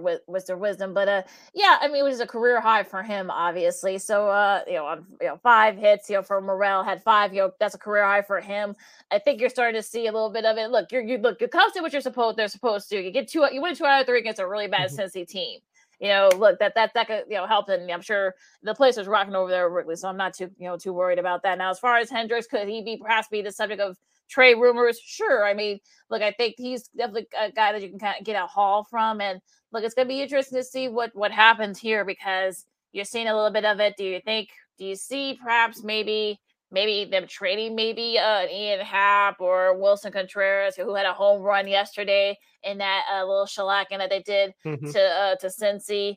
Now, again, this is going to be one of those things where it's like I said, it's going to be the 600, 600 home runs for uh, him for Mr. Uh, Willson Contreras. Well, set, well, 500 home runs. I think that's that was for Mr. Contreras. I got to look that up right quick, but uh, it was a big uh, milestone for him uh, yesterday. But uh, I mean, I don't know. I mean, I think I, I know I know a lot of Cubs fans don't want him to leave, you know, him and Hendricks mm-hmm. and such, but you know, you may have to if you want to try and perhaps maybe get back into it and such. But uh, yeah, 600 hits for uh for uh Contreras yesterday. That's the 600 hit in his, his hit in his career. So I don't know. I mean, like I said, we don't know what Jed Hoyer is going to do. We don't know what's what's going on in his head. So I don't know. We'll have to see what happens there. Yeah, there'll be a lot of suitors for those key veterans that you just mentioned, Lakina. I know Willson Contreras is being looked at by both the New York teams, the Mets and the Yankees. Perhaps, uh, maybe uh, uh, an Atlanta Braves team is looking at Contreras. We're not, we're not sure. We know that the, the uh, DH is in both leagues now, so uh, anybody that's, that's in contention that could be up for his services. Ian Happ, we, we know that he could play the outfield as well. He's a versatile player, so he's he's attractive on the market. I know he's hitting around 285 or so. And Patrick Wisdom, uh, could he be that second All Star, Lakina? Uh, that uh, that um, that represents the Cubs in an All Star game. We shall see. He has the numbers right now. Uh, I forgot who the other All Star could be for the Cubs, but you have a couple All Stars there. I mean, Willson Contreras. I think Contreras, those two should yeah, be Contreras. the only two. Yeah, should be the only two Cubs players representing the the Cubs yeah, in All Star game next month of yeah, Los Angeles. I think he's yeah, I think Contreras is leaning among catchers right now in the NL, okay. so he might be you know you know coming from that. So yeah, he definitely could be a second the second uh All Star for the Cubs. So we'll just see what happens there. They got a mm-hmm. tough they got a tough matchup against the Red Sox. Uh, I don't think they're. I think it's raining here in Chicago, so they may be. Yeah, they're still delay. playing as of this moment. So in the Red Sox, so it looks like they may start to pour on, but we'll see. Like I said, Boston has an early one nothing lead on the Cubs at the top of the first. All right, so we'll see what happens there. Let's talk. Let's go uh, talk some White Sox here, Sid. Thankfully, they were off yesterday because they need to get that bad taste of losing the series to the yeah. Angels out of their mouth. Uh, you know, Ohtani, um, hmm, got a little bit of, you know, they, they took him out after six, but with all the, the suspensions going on with that crazy brawl that happened with the Mariners, again, we'll probably talk about that later, you know, in the next segment, but you know, the fact that they were able to still beat the White Sox, you know, two out of three, I think that's probably, I guess, like that sort of like a sort of a testament to, I guess, that team. And unfortunately, on the White Sox side, unfortunately, Ohtani won that battle um, against uh, against Michael Kopech and such that rubber match. So, what do you think about the uh, this that series? The White Sox should have won two out of three in that series. They had Ohtani on the ropes, even though Ohtani had had a very good performance. The White Sox compiled seven hits uh, when Ohtani exited uh, the sixth inning the other night. And the problem with the White Sox when they don't hit home runs, looking at we talked about it over the last few years. When they don't hit home runs, they struggle to get runners across home plate, and you saw saw it in those two losses against Anaheim. Now, as far far as the pitching is concerned, Lucas Giolito did okay on Monday. The Sox still should have won that game, but it wasn't Lucas Giolito's fault. It was the fault of the, of, of the offense once again. Now on Tuesday, the uh, the offense for the White Sox came alive. In particular, Josh Harrison. He's still swinging a hot bat. Uh, he'll be the second baseman as of now going forward, especially with the injuries to uh, Danny Mendick and Leury Garcia. The obsession with him by Tony La Russa, I, I don't get it, but I'm gonna leave that alone. But in Wednesday's game, the White Sox actually had a chance to get back in it, and uh, mm-hmm. they they failed once again. Lakina, as we said before, we'll say it again. Thank goodness they're in the AL Central. We'll talk about perhaps on, on the other side is right what Cleveland and Minnesota did in their series uh, the other day. But uh, the Sox are lucky to be in the AL Central, and they're lucky that the third wild card slot starts this year. When they're going to turn it around? Hopefully, it's this weekend. I'm still waiting for the answer to that question, Lakina. It's like we've been asking this all season. when are they going to turn around? Because because look at their record, Lakina. They're doing better on the road than they are at home. One good hot streak, and they're right back in it, and perhaps leading this division. But for some reason, they just can't put it together. Now, looking problem, at yeah, the problem ahead. is is yeah, the problem is is that they now have they got three teams. Texas is in it too. Uh, mm-hmm. both the Angels and the Mariners. The Mariners have been showing a little bit of a stride lately, and also to the Rays. That that's the leader in that that they're a wild card right now. So, I mean, you're gonna have to jump over a lot of teams. And, and yeah, yeah, you could. All you need is go on a hot streak and blah blah blah or whatever. But I'm I'm still waiting. I'm waiting. I'm still waiting. You know, we're in July now, uh, folks. Yeah, and so I don't know what. We'll, we'll we'll talk about some names that the White Sox could probably get that might be on the move and such, but uh I mean, I I looked at that that game, especially that that Wednesday's game. I was like, yeah, yeah, yeah. You're the yeah you you know. And our buddy Sean, mm, our buddy Sean Davis sort of said it best. Was a White Sox fan. We got to get him back on the show. Yes. And uh, look, this team does not have it right now, and I agree with them. They just don't have that mm-hmm. that it factor. You can you can blame the injuries and whatnot. Eloy's not there right now. Blah blah blah. Whatever. But they were struggling even before Eloy got hurt and all these other injuries. So they may not they may not just have it. I'm getting to the point where they may not just have it right now. So I don't know. They got look, they got a tough series uh, against the the Giants. Yeah, Lance Lynn against Alex Cobb. That's the match. Uh, that's the matchup tonight. Yeah, a pretty a pretty solid Giants team. I know they've had their issues too. They're kind of like mm-hmm. similar. Mm-hmm. Although the, the, although the Giants are six games over 500, but that's another. We'll get to them in a second. But uh.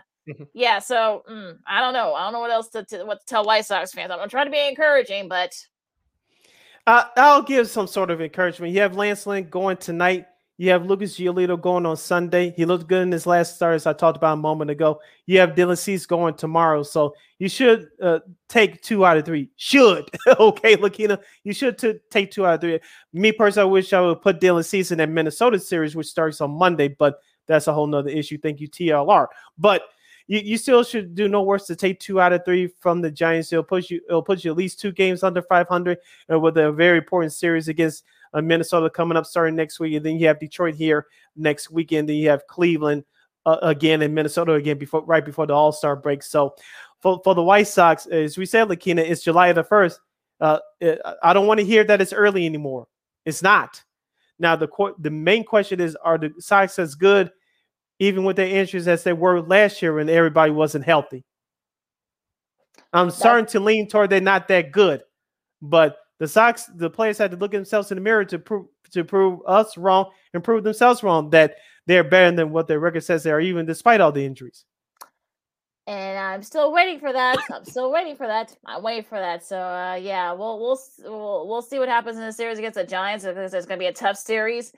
Um, so yeah, might I think this is like the first time they I think the White Sox have played in San Fran in a in a minute. So you know mm-hmm. that's going to be interesting. Of, of course, our buddy Vernon uh, checks in. Thank you, Vernon, for all the support. Make sure you guys tell your friends that we're also on Roku TV now.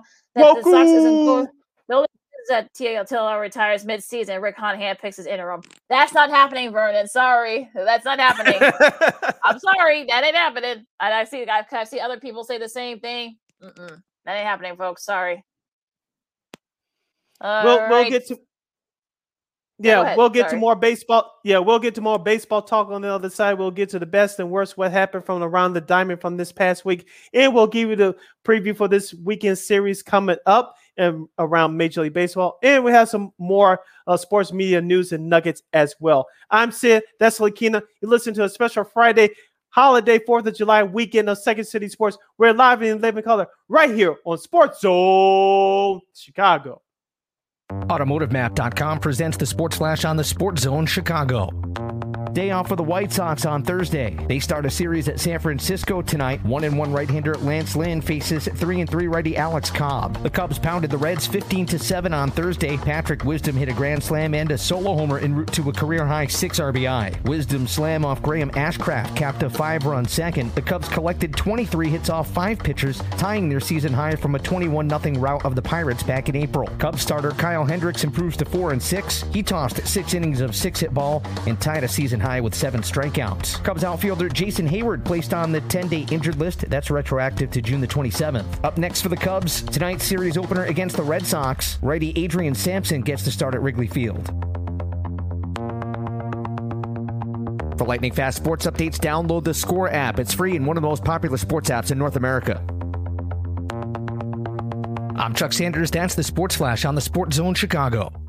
Why choose proven quality sleep from Sleep Number? Because our Sleep Number 360 smart bed is really smart. It senses your movement and automatically adjusts to help keep you both comfortable. Plus, it's temperature balancing so you stay cool. It's even smart enough to know exactly how long, how well, and when you slept, and to help you get almost 30 minutes more restful sleep per night.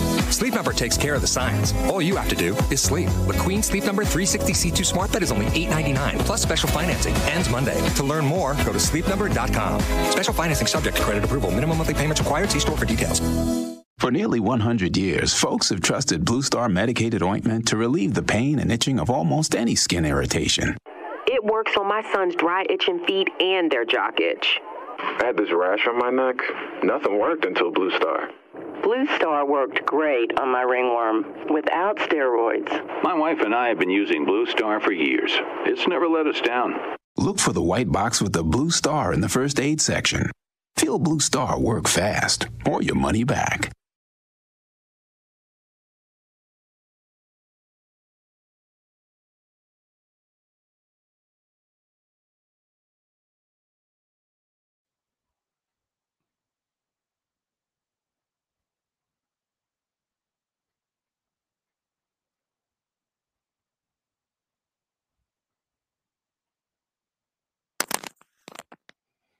Welcome back to Second City Sports right here on Sports Zone Chicago. We're live and in living color. Hopefully, you join your Fourth of Ju- Fourth of July uh, weekend.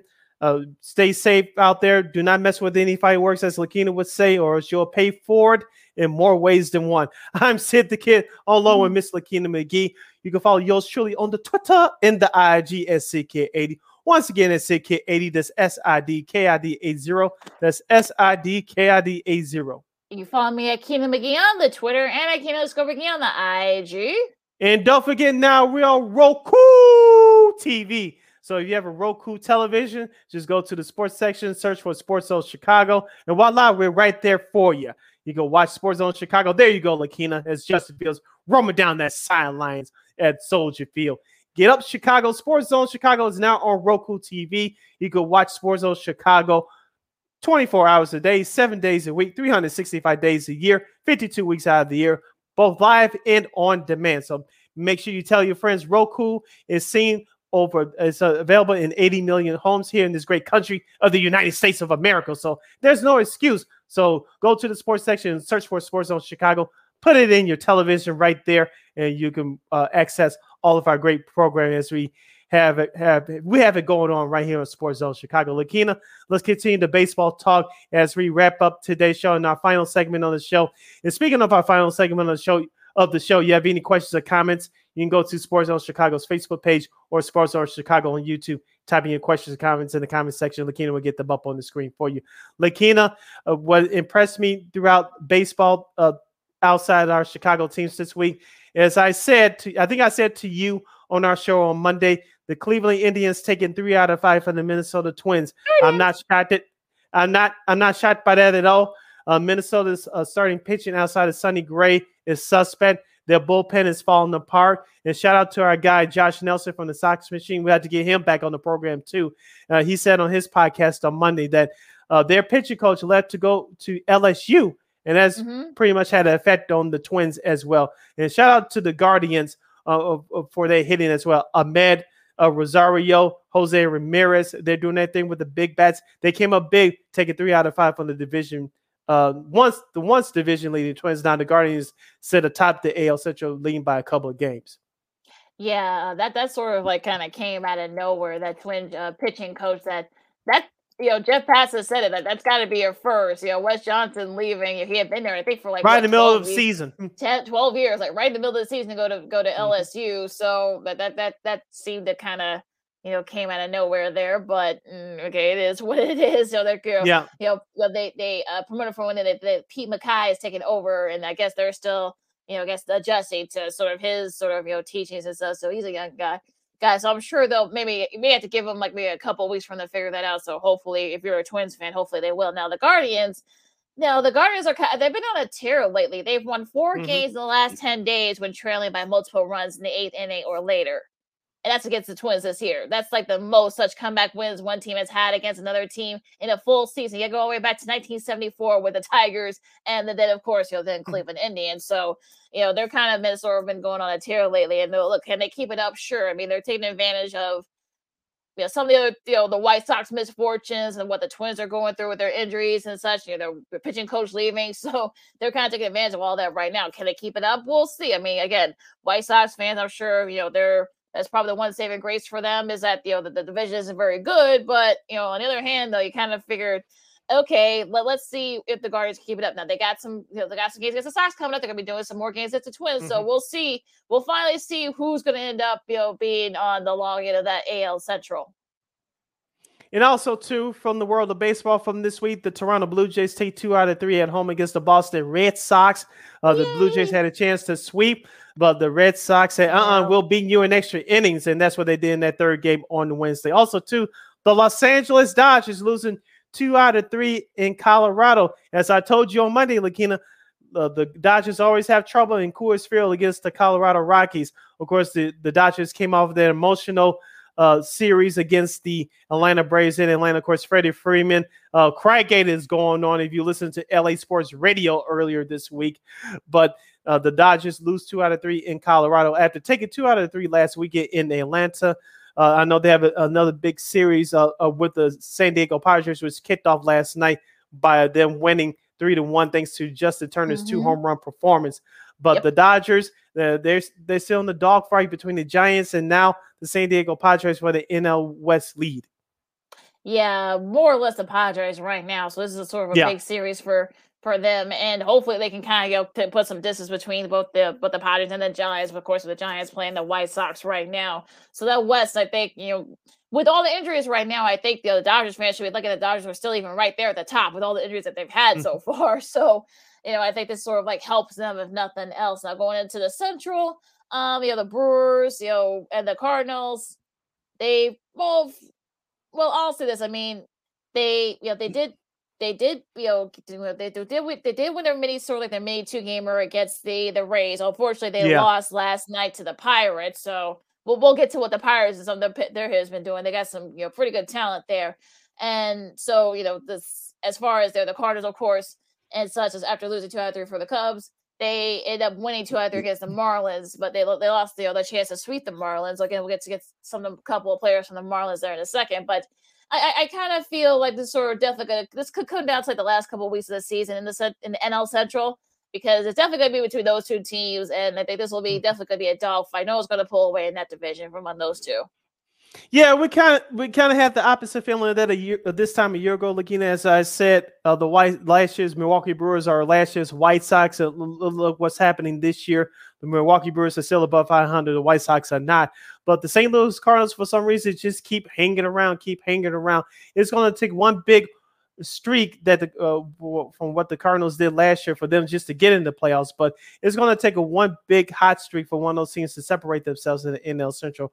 Both of them are not great teams, but I think Milwaukee has just a little bit more talent. But it's not they're not separated by that much from St. Louis. But like you said, it depends on uh, which uh, which team makes the biggest splash at the trade deadline. I think they'll give that team an edge. But as of right now, as you you said, it's going both those teams will perhaps come down to the last game of the year to decide the NL Central title.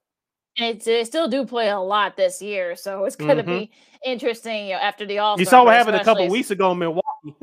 Yeah, so that's going to be very interesting to see who comes out of that division. Now, I want to sort of stick with them and you know talk about what the Pirates and some of their hitters. Michael Perez had three home runs last night.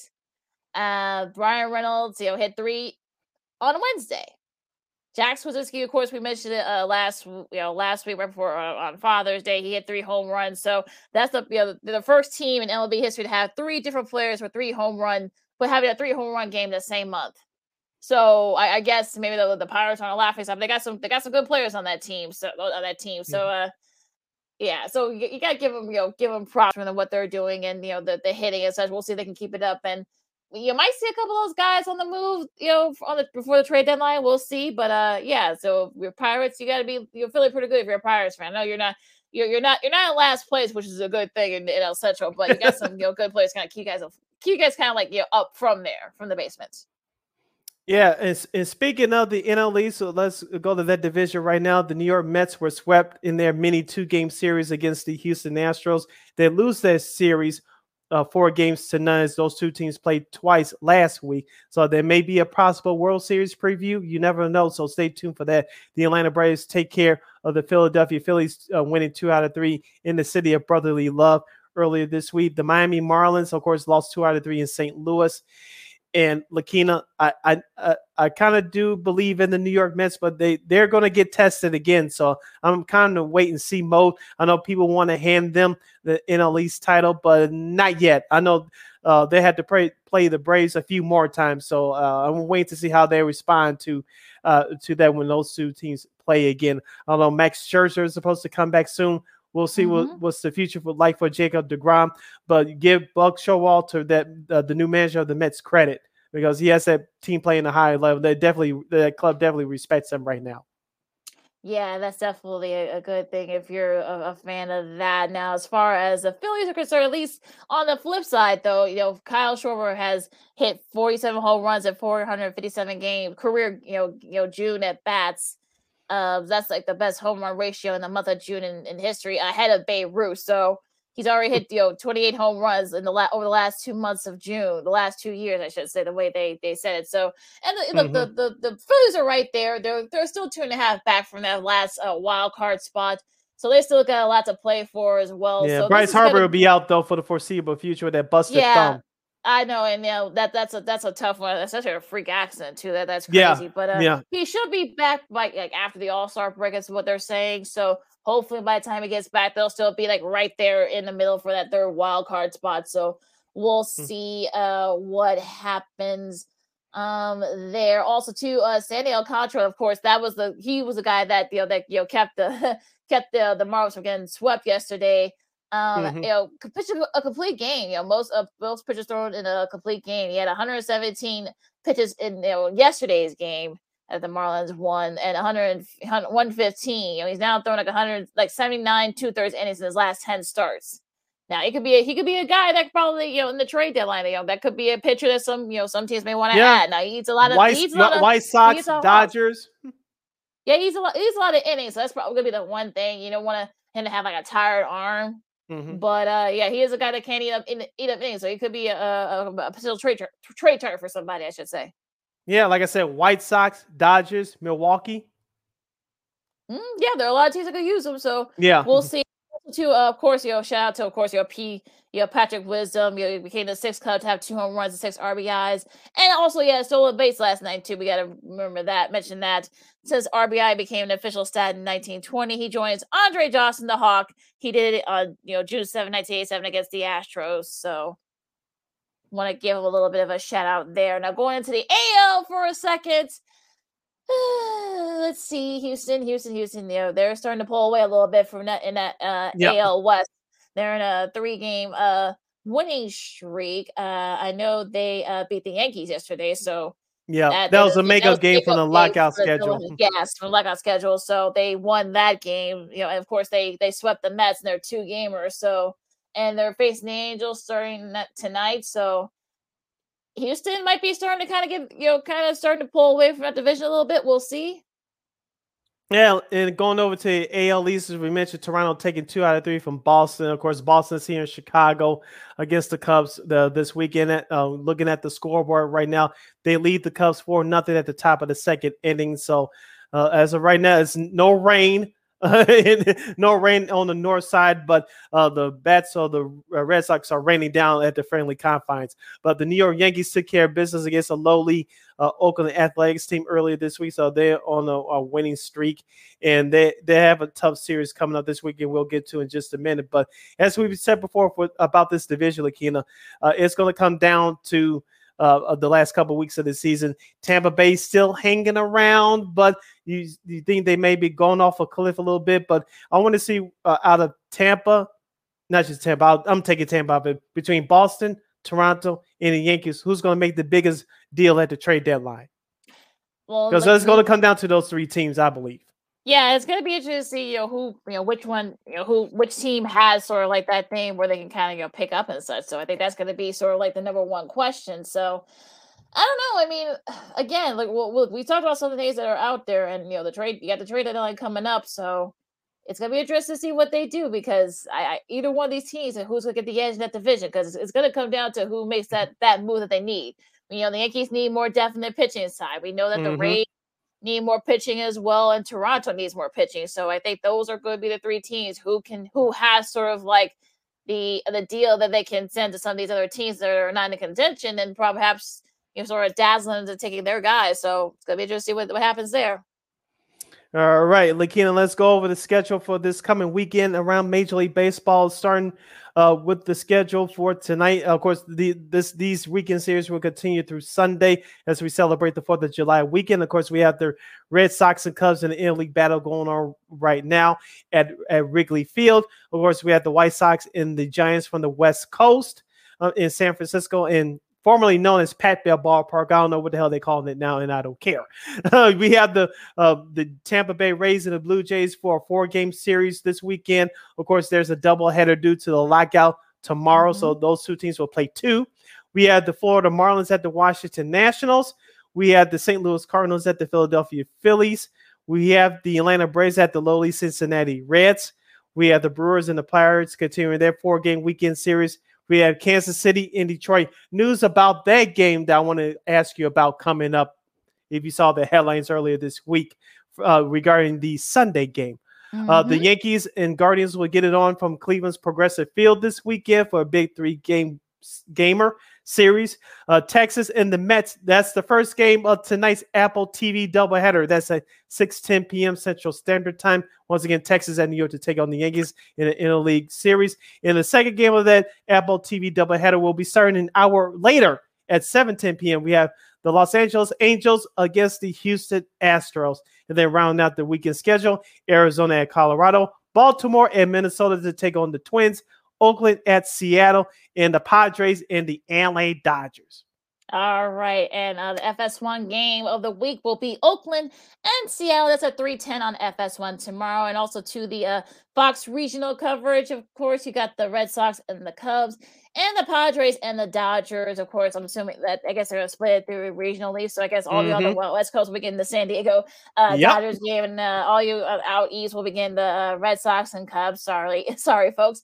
Oh, that's uh, gonna be a murder tomorrow night. oh yeah, the Peacock and the Peacock game of the week will be Kansas City and Detroit at 11:05. This is what Sid was talking about about just a minute ago. It's going to be on Peacock at 11:05. So uh, note the start time there. And the Sunday Night Baseball, you got St. Louis and the Phillies. I want to talk about you know uh, a guy from the Phillies, Mark Appel. If you guys haven't read his story, uh, he'll be th- turning 31 in a, in, in a few weeks, and of course he was number one pick. You know, drafted, walked away from the sport. You know, due to injuries and you know just couldn't find his velocity. He actually made his, his uh, major league debut this past uh, Tuesday and uh, pitched a scoreless inning against the Braves. So we just want to give a shout out to that that story because that's a really cool story. If you haven't check out check out this story, you know, check it out because you know it's just a great story and you know perseverance pays off. And that is a great story. So, like you Lakina said, check it out. Oh, going back to that Peacock game this Sunday between Kansas City and Detroit. Lakina, I don't know if you uh, read the story, but you know, of course, Jason Benetti, the White Sox TV announcer, usually yeah. does the Peacock games. He won't be doing it this Sunday. They'll be doing a special Comerica Park Comerica. Stadium tour Yeah, they're doing. Uh, uh, yeah, they're doing kind of like I guess with the players only. I, I heard. I heard uh, Jason Wall, Wall and Sylvia a couple of days ago. He talked about that. He said they want to do a kind of like a players only kind of thing, uh, where they're. I guess they're going to have like a couple of their, you know, you know, the couple of their guys from the uh, four major league guys. They're going to be doing the games themselves. Okay. Yeah. Uh, hmm. Hmm. Okay. Yeah, I know, right? Thank goodness it's on Peacock and not on regular NBC. No one will be watching this. no, no, no, no. So uh, I guess if you're on Peacock, I guess you kind of get away with uh, doing a game like this. So you know, I don't know if it's gonna work, but you know, whatever. yeah, and, and just real quick, Lakina, Les, uh, since we won't be here on Monday for Fourth of July, we'll give yes. you the uh, the schedule oh, yes. for the Fourth of July baseball. Of course, the Twins and the White Sox at seven ten. Um, Marlins at the Nationals. That's a special 10:05 Central Standard Time start. We have Texas at Baltimore, Cleveland at Detroit for a doubleheader in Motown. Speaking of Detroit, we have Tampa at the Red Sox, Cubs and the Brewers. For those of you Cubs fans that are looking to travel this weekend, you can travel up uh, 294 up to Milwaukee to watch Cubs and Brewers. Uh, Kansas City at Houston, San Francisco at Arizona, the Mets at the Reds, Seattle at San Diego, Cardinals at the Braves. This should be a good series. Blue Jays mm-hmm. at the Oakland Athletics, and then Colorado at Los Angeles to take on the Dodgers. So that's your Fourth of July schedule. Yeah, some of these games will be uh, extended to go through the rest of the series. Uh, New York and uh, the Reds, uh, also the Yankees and the Pirates, still going to be playing as well, uh, kicking off their series. So some of these games in uh Philly, Philly will be hosting Washington. Uh, what's how the mighty well, Wanso has been playing pretty well. That's probably the only, I guess, the only like good yeah. Nationals fan. Uh, let's see. Of course, San Francisco and Arizona. That's another series. I'll be starting on Tuesday. And yeah, I think you covered the other one, Sid. So, like I said, the St. Louis Atlanta series that should be a fun one. Mm-hmm over there down there in Atlanta. That should you know, this could probably perhaps maybe be like a wild card type of thing. So that'll be interesting there. And uh of course the Guardians have played the Detroit.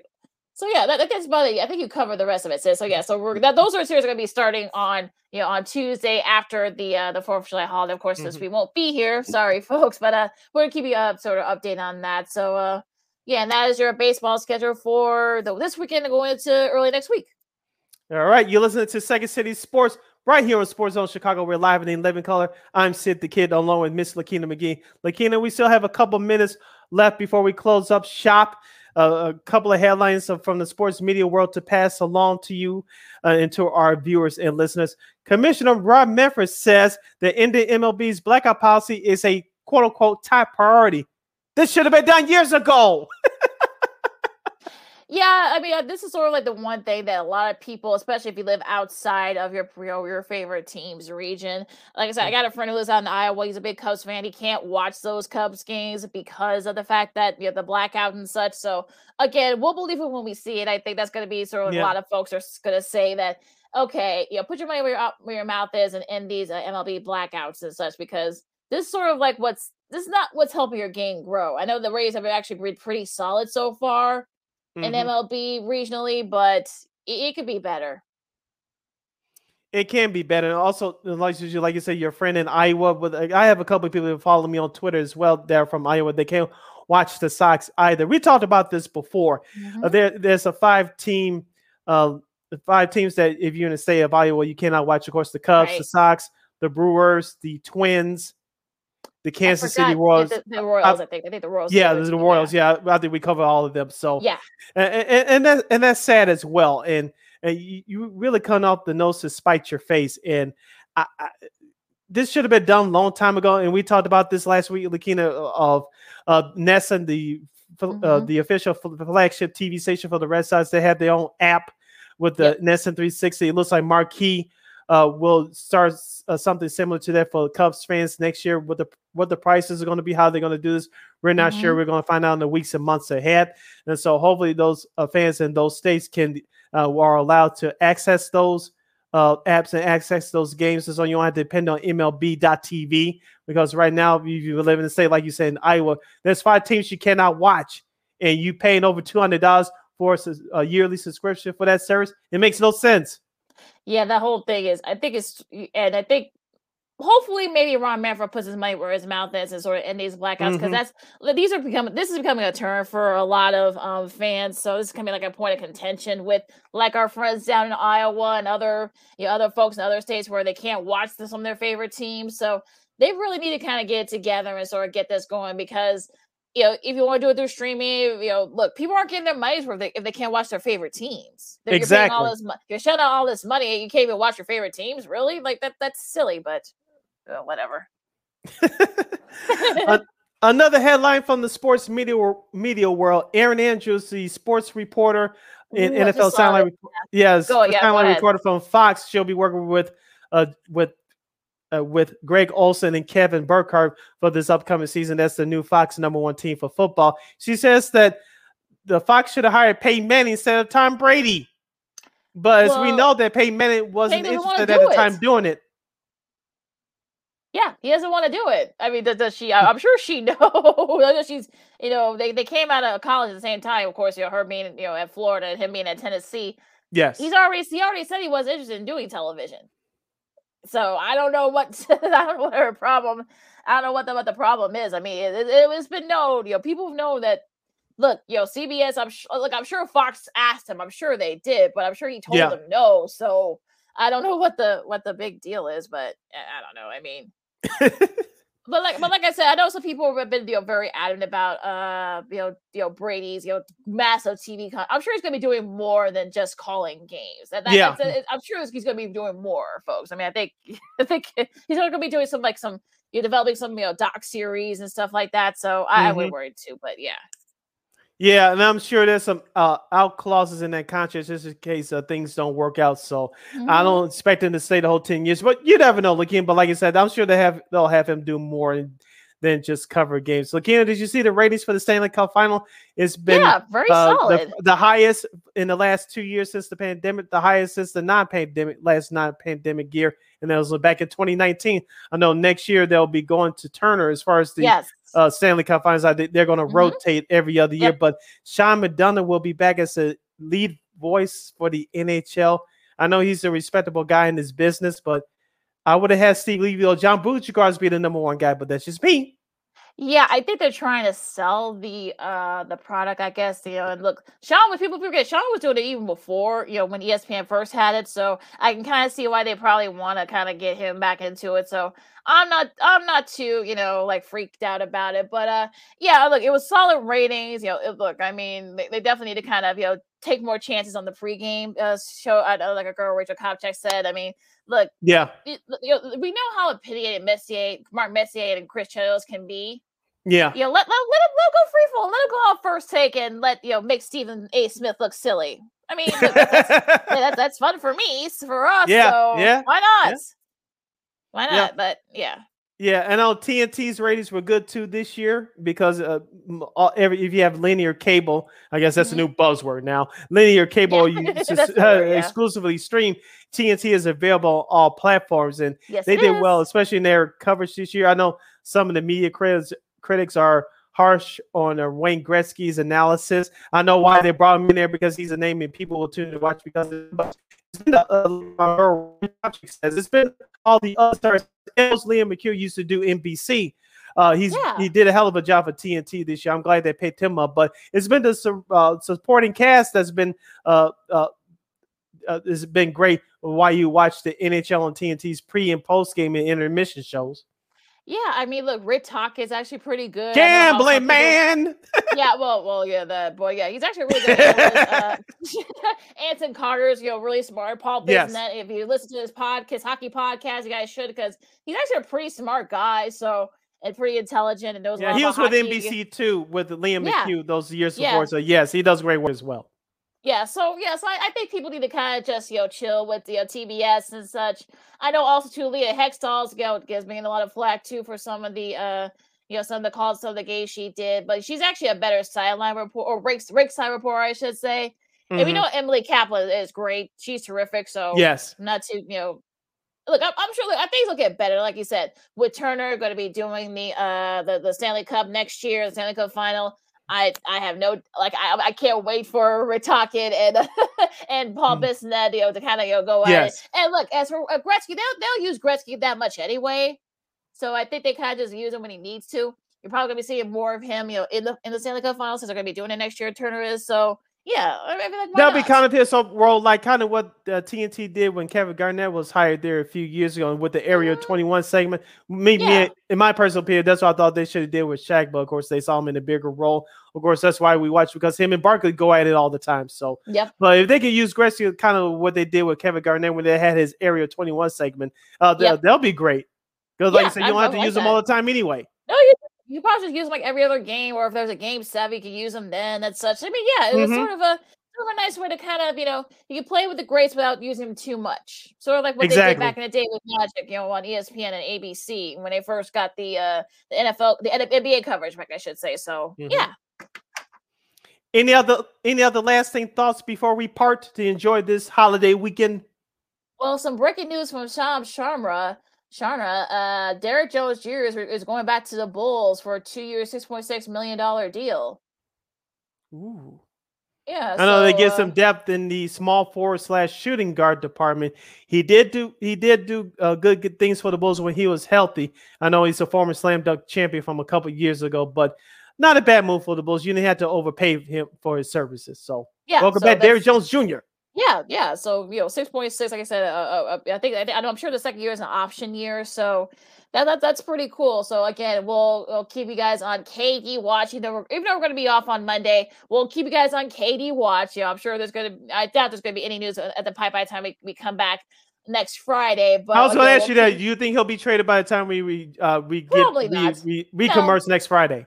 No, no, I don't think No? so. I don't think. Okay, we'll see.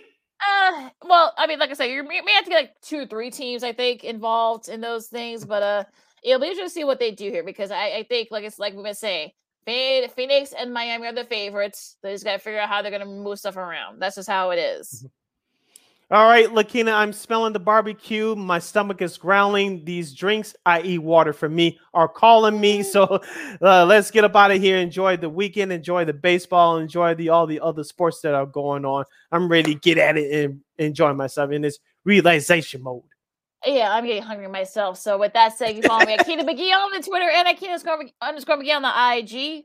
You can follow your shorty Sydney Brown on the Twitter and the IG at SidKid80. Once again, it's SidKid80. That's S I D K I D 80. That's S I D K I D 80. Make sure you download that Sports Zone Chicago app wherever you get your apps. Make sure you follow Sports Zone Chicago on all social media platforms Facebook, Twitter, Instagram, and YouTube. And make sure you follow our podcast, Second City Sports, at WARR on Anchor. We are available on all podcast platforms, including the iHeartRadio app. And make sure you follow WARR Media at W A R R Media on Facebook, Twitter, Instagram, and YouTube.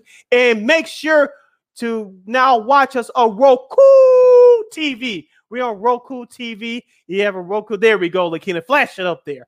We're on Roku TV. You have a Roku TV in your house. Make sure you go to the uh, sports channel and type in Sports Zone Chicago. For those of you that don't have it, uh, make sure you get one. And you could download the Roku TV app on your phone, on your laptop, and make sure you go to the sports channel and type in Sports Zone Chicago. You can watch us 24 hours a day, seven days a week, 365 days a year, and 52 weeks out of the year. You can watch us live and or on demand, like you have plenty of time to do this weekend. Oh, and also too, don't forget, it's also Bobby Bonilla Day. Yay! He's paid one. Well, for him anyway, not for me. Well, for, well, well, not for us. Maybe I'm gonna say not for us, unfortunately. But yeah, whoever you know, one point, you know, just under 1.2 million every year. You know, from 2011, this was like 11 years ago to 2035. So I don't look. I don't know who was his uh who was his agent when he got this you know this call, but uh. You know, they gave it a nice little retirement plan. So uh, enjoy that money, uh, Mr. Bonilla. Yep. Make sure you catch Second City Sports every Monday, every Friday from noon to 2 p.m. Central Standard Time, right here on Sports Zone Chicago. That's Second City Sports every Monday, every Friday from noon to 2 p.m. Central Standard Time, right here on Sports Zone Chicago. We will not be here on Monday as we're going to enjoy the holiday weekend along with the rest of you beautiful folks. All right, so uh, be safe out there this Fourth of July weekend, folks. You know, stay away from the fireworks and all that stuff, and you know, keep your fingers intact. I'm just saying, uh, wash your Wash your hands. You're not to get vaccinated, wear your mask, and just be good to, to each other. This has been Second City Sports on Sports Zone Chicago, and we'll see you Friday, next Friday. Happy birthday, America. Till then, holla.